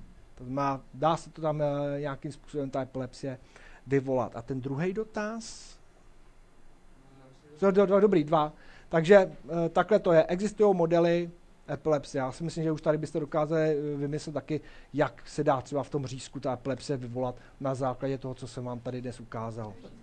Řízek. Aha, to je mozkový řez, tomu se říká řízek, on to z angličtiny slice, Není to tak, že by se tam měli kuřecí řízek, ale prostě se vezme část toho mozku. Uh, no jo, to mě někde na veřejnosti nedošlo. No to vypadá, co máme, klepeme řízek a pak se z něm něco... Ne, tak to se v podstatě vezme, tak to se omlouvám, že se vezme pouze část toho mozku, udělají se mozko, mozkové řezy, nebo jsou to tkáňové kultury, uh, ze kterých se skutečně to je omezená ta síť neuronů a umožňuje to v podstatě zjednodušená je to jednodušená síť neuronů, která, ve které se dají sledovat uh, takové ty uh, malé niance, co se děje například s těmi receptory a tak dále a tak dále. To je dobrá poznámka, ten řízek nikdy nedošel takhle. Takže mozkové řezy bych měl říct. Taky u pacientů, kteří, uh, u kterých byl uh, u určité skupiny pacientů, u kterých není léčba moc efektivní, tak určitá skupina uh, může benefitovat z chirurgického léčení. To znamená, to epileptické ohnisko lze chirurgicky odstranit. Tak například u těch, od těchto pacientů, kdy se odstraní ta patologická tkáň z mozku, může se přenést do laboratoře a v těch přesně na kraji se ta tkáň vytvoří se z toho řezy a studuje se tam, co vlastně v tom mozku, který se musel odstranit, bylo špatně. A to v podstatě ty výsledky, které z toho jsou, jsou velmi důležité a porovnáváme se s tím. To znamená, ta snaha, ten boj s tou epilepsií se provádí na všech úrovních tak, abychom těm pacientům mohli pomoci těmi našimi novými poznatky. Tak, co je šušky, to je hušky. Tak mě by, mě by, ah, zajímala, mě by zajímala taková věc. Eh, tady zaznělo, jak se epilepsie projevuje jaksi navenek z pohledu na pacienta. Mě by zajímalo, jak to prožívá ten pacient. Jak to vnímá, jestli je to nějak bolestivé, nebo, nebo jestli o to vůbec neví a tak no. dále. Když je pacient bez bezvědomí, jak to neví. To ne. Uh, bolest taky ne, ale můžou tam říkat, když bude mít pacient uh, vycházející z oblasti, která zajišťuje hybnost, budou to nějaké záškuby ruky, tam ho nic bude nebolet, nebude bolet, ale bylo by to asi, asi by vám taky nevyhovalo, kdybyste měl mikrofon a takhle by, takhle by vám škubala, škubala ruka. Když má ty zrakové, zase je to nepříjemné, narušuje mu to zpracování. Pak jsou některé typy epilepsie, které se můžou třeba například projevovat pocity strachu nebo nějakými nepříjemnými uh, pocity, tak to může být pro pacienta velmi nepříjemné. Co je ale to nepříjemné, je to, jsou ty záchvaty, které prostě vyřadí tu funkci toho mozku. Tam je vždycky docela riziko, že se to rozšíří a toho pacienta to omezuje, omezuje eh, některé záchvaty. Skutečně to spektrum těch záchvatů je různé a uh, každý pacient asi má ty pocity taky nějaké jiné. Záleží právě na tom typu, typu záchvatu. Ale ta bolest jako během záchvatu, to jsou zase ojedinělé případy, že by měli trpěli nějakou jako bolestí. Velmi vzácný. A ještě, ještě, ještě jeden dotaz. Jestli, jestli je to teda vůbec možné uh, postihnout nějaké časové hledisko. Uh, jestli, jestli je možné odhadnout, uh, za jak dlouho se vyvine ten záchvat od nějakého, hmm. jakého prapočátku, abych tak řekl. No to není, no. To kdybychom, to by, kdybychom právě tím naším účelem se snažit pochopit. Jednak třeba po tom úrazu, kdy ta epilepsie vznikne. A my, ale hlavně to, to se na konci 90. letech se popsalo v nějaká typ mozkové aktivity, který se vyskytuje pouze, než to bylo v, v laboratorních podmínkách, po, uh, jestliže se vyskytne určitý specifický typ aktivity v mozku, v EEG, tak to předpovídá, že u toho pacienta vznikne epilepsie. V současnosti je snaha toto přenést do kliniky. Bohužel nevýhodou toho, že ta aktivita vyžaduje, aby se zavedla elektroda přímo do mozku, do oblasti toho ohniska. Což je moc nepraktické v současnosti, aby každý epileptik měl v elektrodě elektrodu v mozku.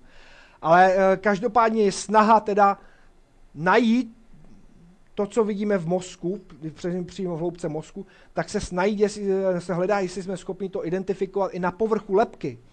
Protože kdybychom skutečně našli takový spolehlivý ukazatel, který by nám řekl, pacient po úraze by chodil na pravidelné kontroly a objevila by se tam nějaký tento marker, který se z experimentu zjistil, že mu předpoví, že, to, eh, že se objeví do budoucna epilepsie, tak v už ten moment, kdyby se to objevilo, by mohla být nasazena nějaká léčba, která by zabránila vzniku těch záchvatů a té epilepsie. To znamená, začalo by se ještě léčit včasně ještě předtím, než ta epilepsie se objeví. Tak to by bylo, to by bylo fajn. A to se... Jsou zase tady, už máme nějaké jako poznatky, že něco takového existuje, ale uh, hold musíme ještě tvrdě pracovat. Takže teoreticky bychom měli takovýto marker, identifikovat bychom pacienta, a použili bychom, pokud se to vyvine dobře, nějaké létky na, na bázi těch endokanabinoidů, které by mohly ten eh, vznik epilepsie zvrátit. To by bylo perfektní. Já bych měla ještě dva ano. takový dotazy zase pro změnu. Eh, jednak ještě k příčinám, jestli jsou třeba identifikovaný nějaký konkrétní infekční onemocnění nebo parazitální, který by způsobovaly třeba toxoplasmoza nebo něco takového, který by mohli tím, že jsou v tom mozku a vyvíjí tam nějakou hmm. aktivitu, způsobit vlastně tu schizofrenii. Ja, epilepsii. Epilepsii, Schizofrenii necháme psychiatrů. A, A druhý dotaz, eh, nakouslo se tady to operativní řešení vlastně toho problému, jak, jak moc je to teďka častý, jak se to dělá, už se asi jako nevyříz, nevyřízne celý hypokampus nebo tak jako dřív, že? nebo pořád? Vyřízne. To... Uh, děkuji za no, dotaz. Takže infekce. Samozřejmě infekce může poškodit, uh, poškodit mozek ve smyslu, že nám zaniknou zase nějaké ty neurony a vznikne nám epilepsie. Záleží zase, pokud je nějaká těžká infekce, může se v, v budoucnu objevit epilepsie. Například infekce herpetickými viry v mozku, herpetická encefalitida. Uh, velmi nepříjemné onemocnění, které často může vést pak ke vzniku epilepsie. Takže určitě, jak jsem říkal, nádory, celý mozkové příliv trauma, tak tam patří ty infekce mozku. V rozvojových zemích, ku podivu, právě ty parazitární infekce můžou nebo jsou dost častým zdrojem těch epilepsí. To já nechci říkat tady v statistiku, přesně nevím, ale možná jestli to nám dokonce nebudu říkat nejčastější, to jste neslyšeli. Ale můžou být častým právě příčinou ty epilepsie, to znamená nějaká boubel, a ta semnice, ty, ty, ty, ty uh, boubele, to jsou nějaké ty vývojové stádia, Doufám, že to říkám dobře. Jo, to, je opravdu fajn. Tak, že bych slyšel mikrobiolog, aby mi to neukřižovali. A, no, parazitolog. Ale skutečně tam to může být příčina, tyhle ty parazitární onemocnění mohou být příčinou uh, epilepsie, skutečně. A chirurgické řešení, chirurgické řešení, tak uh, opět u pacientů, u kterých nezabírá ta farmakologická léčba, kteří mají především tu ohniskou epilepsii, kde je jasně na základě no, s pomocí diagnostických metod se dá jasně určit, odkud ta epilepsie vychází, že to není lokalizované v nějaké extrémně důležité oblasti mozku, kterou kdybychom zresekovali, tak ten pacient bude mít nějaký deficit, to nechceme. Například, kdyby to v řešové centr, v oblasti, no tak pacientům bychom způsobili nějakou dysfázi nebo spíše afázi, že by nemohl mluvit, no to, to, to nepřichází v úvahu. Takže v těch momentech, kdy to lze resekovat, je to lze to definovat to ohniskou, odkud to přesně vychází, my tomu říkáme epileptogenní zóna, tehdy se to dá operovat. Někdy je potřeba, aby se elektrody položily přímo na mozek, to znamená, aby tedy, a to nám umožní právě definovat tu epileptogenní zónu a oblasti té resekce. Ale Uh, právě temporální epilepsie, kde je ten hypokampus, ten jste také viděli, ten se právě zmiňoval, že to je jedna z těch nejčastějších epileptogenních struktur, tak lze provést tu resekci, lze, lze resekovat pouze jeden. A ta, jestliže máte pacienta, u kterého ta léčba nezabírá, a má možnost toho, že resekce toho hypokampu, přihledých struktur, povede ke vzniku záchvatu. Je to ideální kandidát epileptochirurgického výkonu a v případě té temporální epilepsie ta úspěšnost chirurgické léčby v současnosti se pohybuje někde kolem 80% a ten pacient je pak bez záchvatu. To znamená, u vybraných pacientů, u kterých kteří nezabíjí na léčbu, tak chirurgické řešení je. Je možnost pro toho pacienta. Tak já mám ještě dotaz té farmakologické léčby. Ano. Vy jste předtím teoreticky zmínil už, jak to funguje. A mě by zajímalo, jak to vypadá prakticky. Jak vlastně ten pacient bere nějaký anti... Denně. Denně bere, jako se berou léky na tlak, jako se berou léky co na, na srdce, ale nejlepší na ten tlak, tak se musí brát léky, léky denně. Jsou pacienti, jsou typy epilepsie, které mají dobrou prognózu, některé se mohou dát jenom léky na, určitou dobu, uh, dojde k remisi, mohou se léky vysadit. Jsou typy epilepsie, kde pacient to skutečně musí užívat denně, Eh, tak jako právě ty léky na tlak. Eh, poté, kdyby se to vysadilo, záchvaty se mohou objevit, zase se nasadí léčba a pacient nad ní drží. A pak je ta skupina, eh, říká se někdy až jedna třetina, kdy to může být rezistentní té farmakologické léčbě. A zase to jsou pacienti, určitá část může profitovat z té chirurgické léčby, má skupina, ale zase to jsou ty pacienti, kteří jsou pro nás taky velkou motivací s tou farmakorezistentní epilepsí ale je to denně léky, nevysazovat. Ano. Dobrý večer, já bych se chtěla zeptat, taky jsem chtěla trošku zabrousit k těm antiepileptikům. Mm-hmm. Tak já beru konkrétně prášky, kde je účinnou látkou kyselina valproová. Ano, tak bych, se chtěla, tak bych se právě chtěla zeptat, jak zrovna ta kyselina valproová tam funguje. A jen tak jsem chtěla mít ještě takovou poznámku, že já to taky poznám, když to přijde. Já, tak to je máme, uh, to tam máme. A jak to poznáte?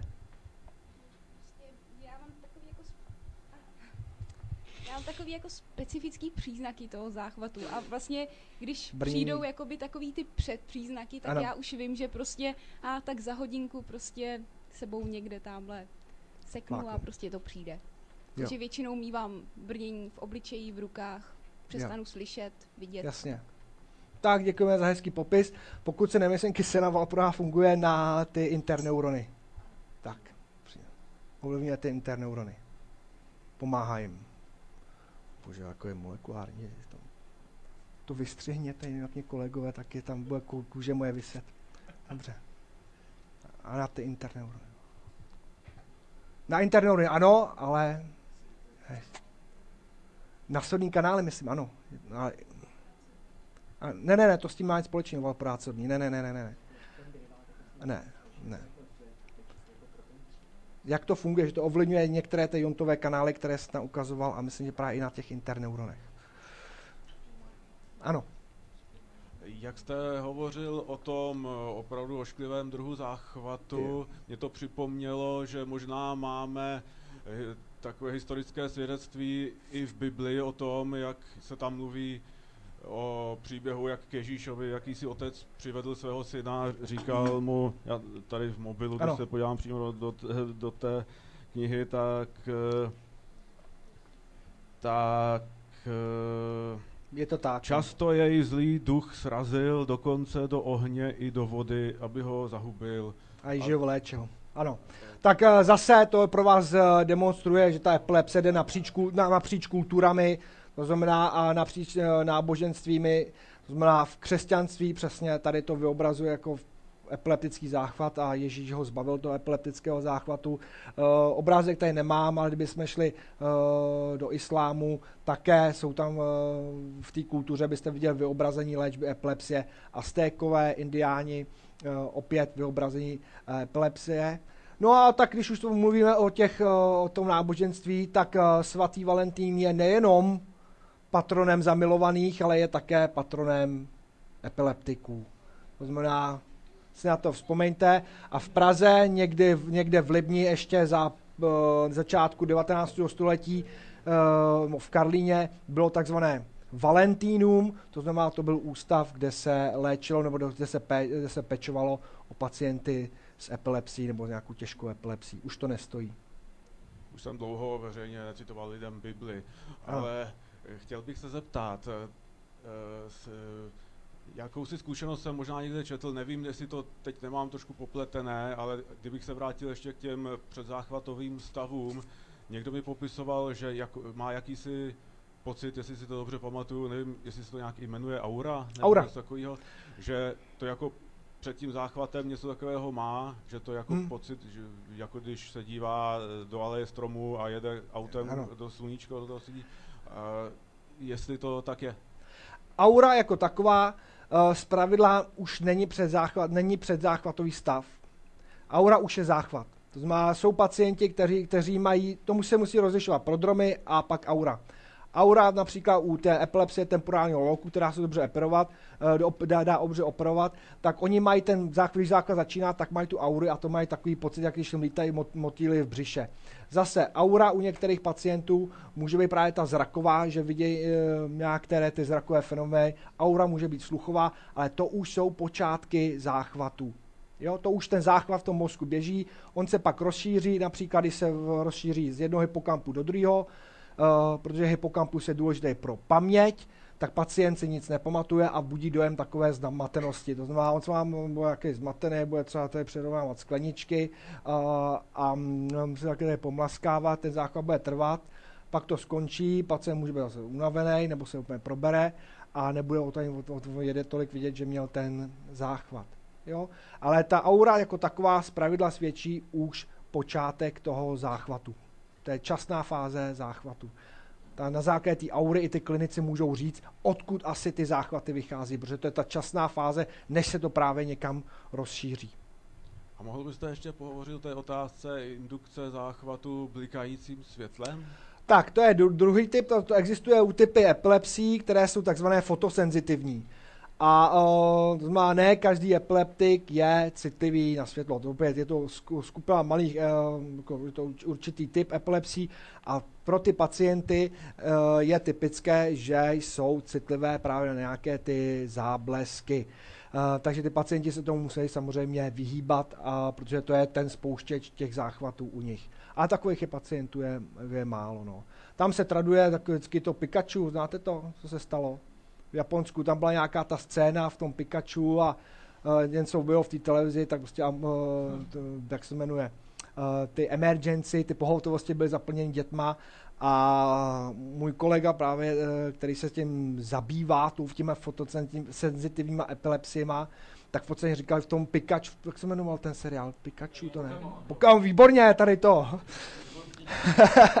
tak v tom Pokémonu, tak v ten moment, kdy tam byl nějaký, tam byl nějaký světelný záblesk, ještě to mělo takovou blbou, tu nejhorší barvu, co to mohlo mít, co, a ještě to mělo tu nejhorší frekvenci. Oni prostě v tom spláci všechno nejhorší, co může být. A právě u těch pacientů nebo u těch dětí, který třeba mě, byli náchylní, ale nikdy by ten záchvat neměli, kdyby se na to nepodívali, tak jako tím, že to tam bylo všechno takhle skombinovaný hloupě, tak uh, jim to právě způsobilo takovou paseku. Takže jsou tam určitě fotosenzivní typy epilepsie, jsou citliví, snad, je to může to být na ty různé frekvence, intenzity a uh, to je určitý malý procento pacientů, ale to se vždycky testuje, aby se rozlišili. Já si myslím, že Pokémoni vyvolávají záchvaty i u zdravých No je to hezký, hezký, že děti dřív než řeknou máma, tak umějí pika pika, že jo, to je to. No. Tak a dáme poslední dva dotazy. Tak. Já nebudu mít dotazy, ale spíš komenty, ale ty můžete taky okomentovat. Tak ten pevný navážu na to, ten, ten díl se dá dohledat. Česká televize nového, ne, nového kvůli tomu nevysílala. Ano. Takže se dá, dá dohledat, který díl nevysílala a pak to najít. Ale tam vás rovnou přeruším, protože snad i ten kolega, protože ten spolupracuje s BBC a s televizníma stanicema, kdy jim právě raděj těm filmařům nebo těm televizím, jak ty programy dělat tak, aby se minimalizovalo eh, riziko vzniku těch epileptických záchvatů.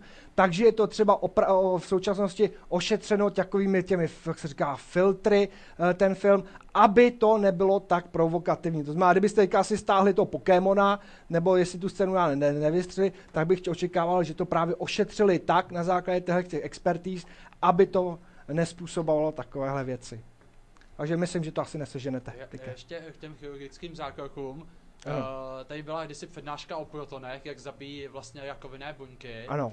A já jsem pochopil, že oni dokážou zabít v podstatě jakékoliv buňky. Ano. Dokáže ty jakoviny jsou citlivější. Dá se ano. to použít i na epilepsii? Uh, bylo, to byl taky takový boom, kdy se říkala, slyšeli jste o gamma noži? Gamma noži, tak to je v podstatě koncentrovaný uh, gamma záření. Uh, dá právě, že to koncentrovaný, tak se dá dělat uh, malé, uh, jako velmi precizně se dají tím ozářit a nádory a pouze jenom ty nádory. Tak bylo takové pozorování, že pacienti s nádory mozku, kteří, u kterých jako průvodní jev byla i ta epilepsie, tak jestliže jim ten nádor odstranili nebo ozářili, tak kromě toho, že jim ten nádor se zmenšil, tak jim, nebo, nebo byl, zmizel, tak jim zmizela epilepsie. Tam musíme poznat, že to není ten nádor, který generuje tu epilepsii. To není ta nádorová tkáň, to je to kolem. To je ta relativně zdravá tkáň, uh, nenádorová, která je tím nějak uh, změněna. A to, když se právě ozářilo, tak si mysleli, aha, vyřešíme uh, epilepsii, že to budeme ozařovat. To znamená, zase ty hypokampy, ty temporální epilepsie u pacientů, kteří nebyli kandidáty, kteří měli epilepsii, nezabírali na léčbu, byli kandidáty epileptochirurgického výkonu, ale protože měli třeba další nějaký onemocnění, kdy anestezie by byla u nich komplikovaná, tak jim nabídli alternativu, že ozáří gamma nožem a uh, že by mělo dojít epilepsie, k vymizení epilepsie. Efekt tam byly, efekty tam byly nějaké přechodné, kam slibovali si o to hodně, bohužel. To by se dneska zářilo. A ještě já jsem chtěl ano. takovou poznámku, že já mám pocit, že uh, když se to snaží léčit nebo něco dělat, tak to je něco jako, že léčím píčiny a dívám se na píčiny. A dalo by se nějaká jakoby pokročilejší léčba, která by to přímo jakoby odstranila jako s, i s příčinou? Hmm, to bychom byli strašně rádi. A na to, to, znamená, to tak daleko asi nejsme. To znamená, současná, v současné době ta antiepileptická terapie uh, spíš se říká, uh, ovlivňuje vznik těch záchvatů. Tam je prostě nějak ten mozek, ta příčina tam je, ale zabrání se tomu, aby vznikalo záchvatům. Do budoucna nejideálnější léčba by byla ta, kdybychom odstranili skutečně tu příčinu. To znamená, to, co jsem říkal, jak, eh, jak jsou tam změné kanály, změné to zapojení, tohle to všechno by se muselo odstranit, aby ta epilepsie nebyla. Myslím si, že to bude těžké. Je to těžké, protože těch příčin, jak jsem ukazoval, ukazoval není to tak, zatím to nevypadá tak, že by to bylo jakoby cukrovka, chybí nám inzulín, dáme inzulín. I ten samotný podání toho inzulínu ještě všechno nevyřeší. Takže já v hloubi duše nadále doufám v ideu, že by to mohlo tak být, že by pacient přišel epilepsie, dal by se nějaké léky, epilepsie by zmizela. Nevím, jestli s takovými typama léčby, jak, jak jsme si tady prezentovali, jestli uspějeme. Jsou tam moderní vyhlídky, uh, skutečně genová terapie, kmenové buňky. Asi do budoucna skutečně se tomu nevyhneme, a, nebo už v podstatě i genová terapie už v současnosti funguje. A uh, jsou i pokusy o léčbu pomocí genové terapie a ty jsou teda poměrně, poměrně musím říct, že teda poměrně slibné. Tam jsou optogenika, určité transfekce genů do, čistě do toho ohniska a samozřejmě mám si nejdřív zkusit v tom ohnisku nechat uh, nějaký experimentovat, nějaký gen, který mi tu epilepsi potlačí, jenom epilepsi, a nebo si to mám nechat vyříznout. Člověk by asi zkusil nejdřív to méně invazivní. Takže to bude otázka do budoucna, ale myslím si, že uh, můj dojem takový podle toho, co vidíme v těch experimentech, tak to jsou velmi slibné, velmi slibné metodiky. Velmi slibné a je účinné. Já bych vám chtěl poděkovat za eh, nejen mé dotazy a ještě doufám, že jsem neukradl čas uh, ještě jednou poslednímu dotazu. Já vám také děkuji všem za dotazy. Jsou dotaz. velmi profesionální, děkuji. Dobrý večer. Před chvilkou se tady mluvilo o aurách a ano. o těch aurách se mluvil v souvislosti s tím, že centrum záchvatu uh, je umístěno v nějaký ty senzorické části mozku. Třeba.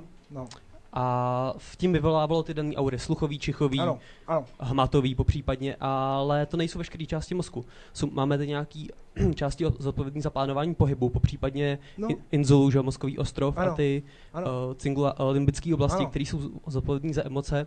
Ano. Uh, jsou aury, které vycházejí z těch částí mozku, Určitě, no. nějaký jako pohybový ano. případně z té inzuly, které je za nechutné části. Já to, no, já to řeknu spíš jinak. Existují v mozku, existují jaké funkčně tiché oblasti. To jsou zpravidla oblasti nějaké té sekundární kortikální area, kde se dá zpracování těch, uh, zpracování těch informací. Takže jsou v oblasti mozku, kde když vznikne ten záchvat, ty buňky začnou generovat tu patologickou aktivitu, kterou my pak třeba můžeme měřit v pomocí to EEG, že to nemá nějaký zřejmý klinický projev ta elektrická patologická aktivita tam běží, ale klinicky se to projeví tehdy, až když to buď, buď to přímo vzniká, nebo až když se to došíří do oblasti mozku, která zajišťuje nějakou zřejmou funkci a pak ty projevy záchvatu mohou být jakékoliv.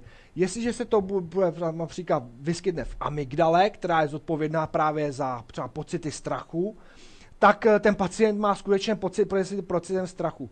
V oblasti cingula tak tam, pokud se nemýlim, se ty záchvaty mohou projevit, uh, snad jsou tam, myslím, i jakoby i výkřikem, tak neviděli zase další kolegové, ale Uh, myslím, že takhle, každá ta oblast má nějaké ten určité projevy. To je bez toho.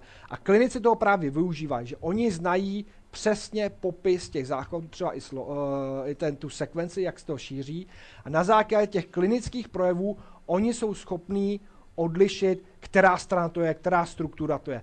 Nelip, já se zase vrátím, samozřejmě tak, když to bude v oblasti hybnosti, tak eh, víme, že to je v oblasti ruky, v oblasti uh, obliče nebo v oblasti dolních končetin, si odstoupím. Ale například ta temporální struktura, to je hypokampus. Začíná to tou epigastrickou aurou, která se šíří někam do krku. V ten moment pacient ztratí vědomí kvalitativně, to znamená je e, zmatený. Jestliže oni vědí, že, to, že ten pacient během toho nemluví, tak vědí, že to je v dominantní hemisféře, kde je ta řečová oblast. Teďka například ten pacient během toho záchvatu propne jednu končetinu, oni vědí, že to je protilehlé k tomu hypokampu, odkud to vychází, Někteří pacienti si takhle utřou nos během toho konce záchvatu, oni vědí, že to zase u většinou koresponduje prase na ty stranou, stranou je ten záchvat. To znamená, jsou tam všelijaký takový různý projevy, teď se tam třeba kromě toho pocitu, jsou tam takový automatizmy, kdy se jako volizují ty eh, pacienti, pomlaskávají, uh, rukou. A všechno tohle z toho, jako, protože jsou relativně jakoby, částečně uniformní napříč těmi pacienty s tou třeba tu temporální epilepsí, tak už se to prostě vypozorovalo, že jsou tam takové všelijaký různý pří, uh, příznaky, které jsou schopny říct, která strana a která struktura uh, za ten základ je zodpovědná. A to je opravdu ta se říká záchvatová semiologie a to je věda sama pro sebe a ty klinici, ty epileptologové, ty to mají perfektně zmáknutý tady to. Děkuju. Já vám taky děkuji. Tak to byl poslední dotaz, ale já vás poprosím ještě minutku vydržte na, na, na svých místech. Nejprve poděkujeme panu doktoru Přemyslu Jiruškovi za skvělou přednášku a odpovědi na otázky. Děkujeme. Já děkuji.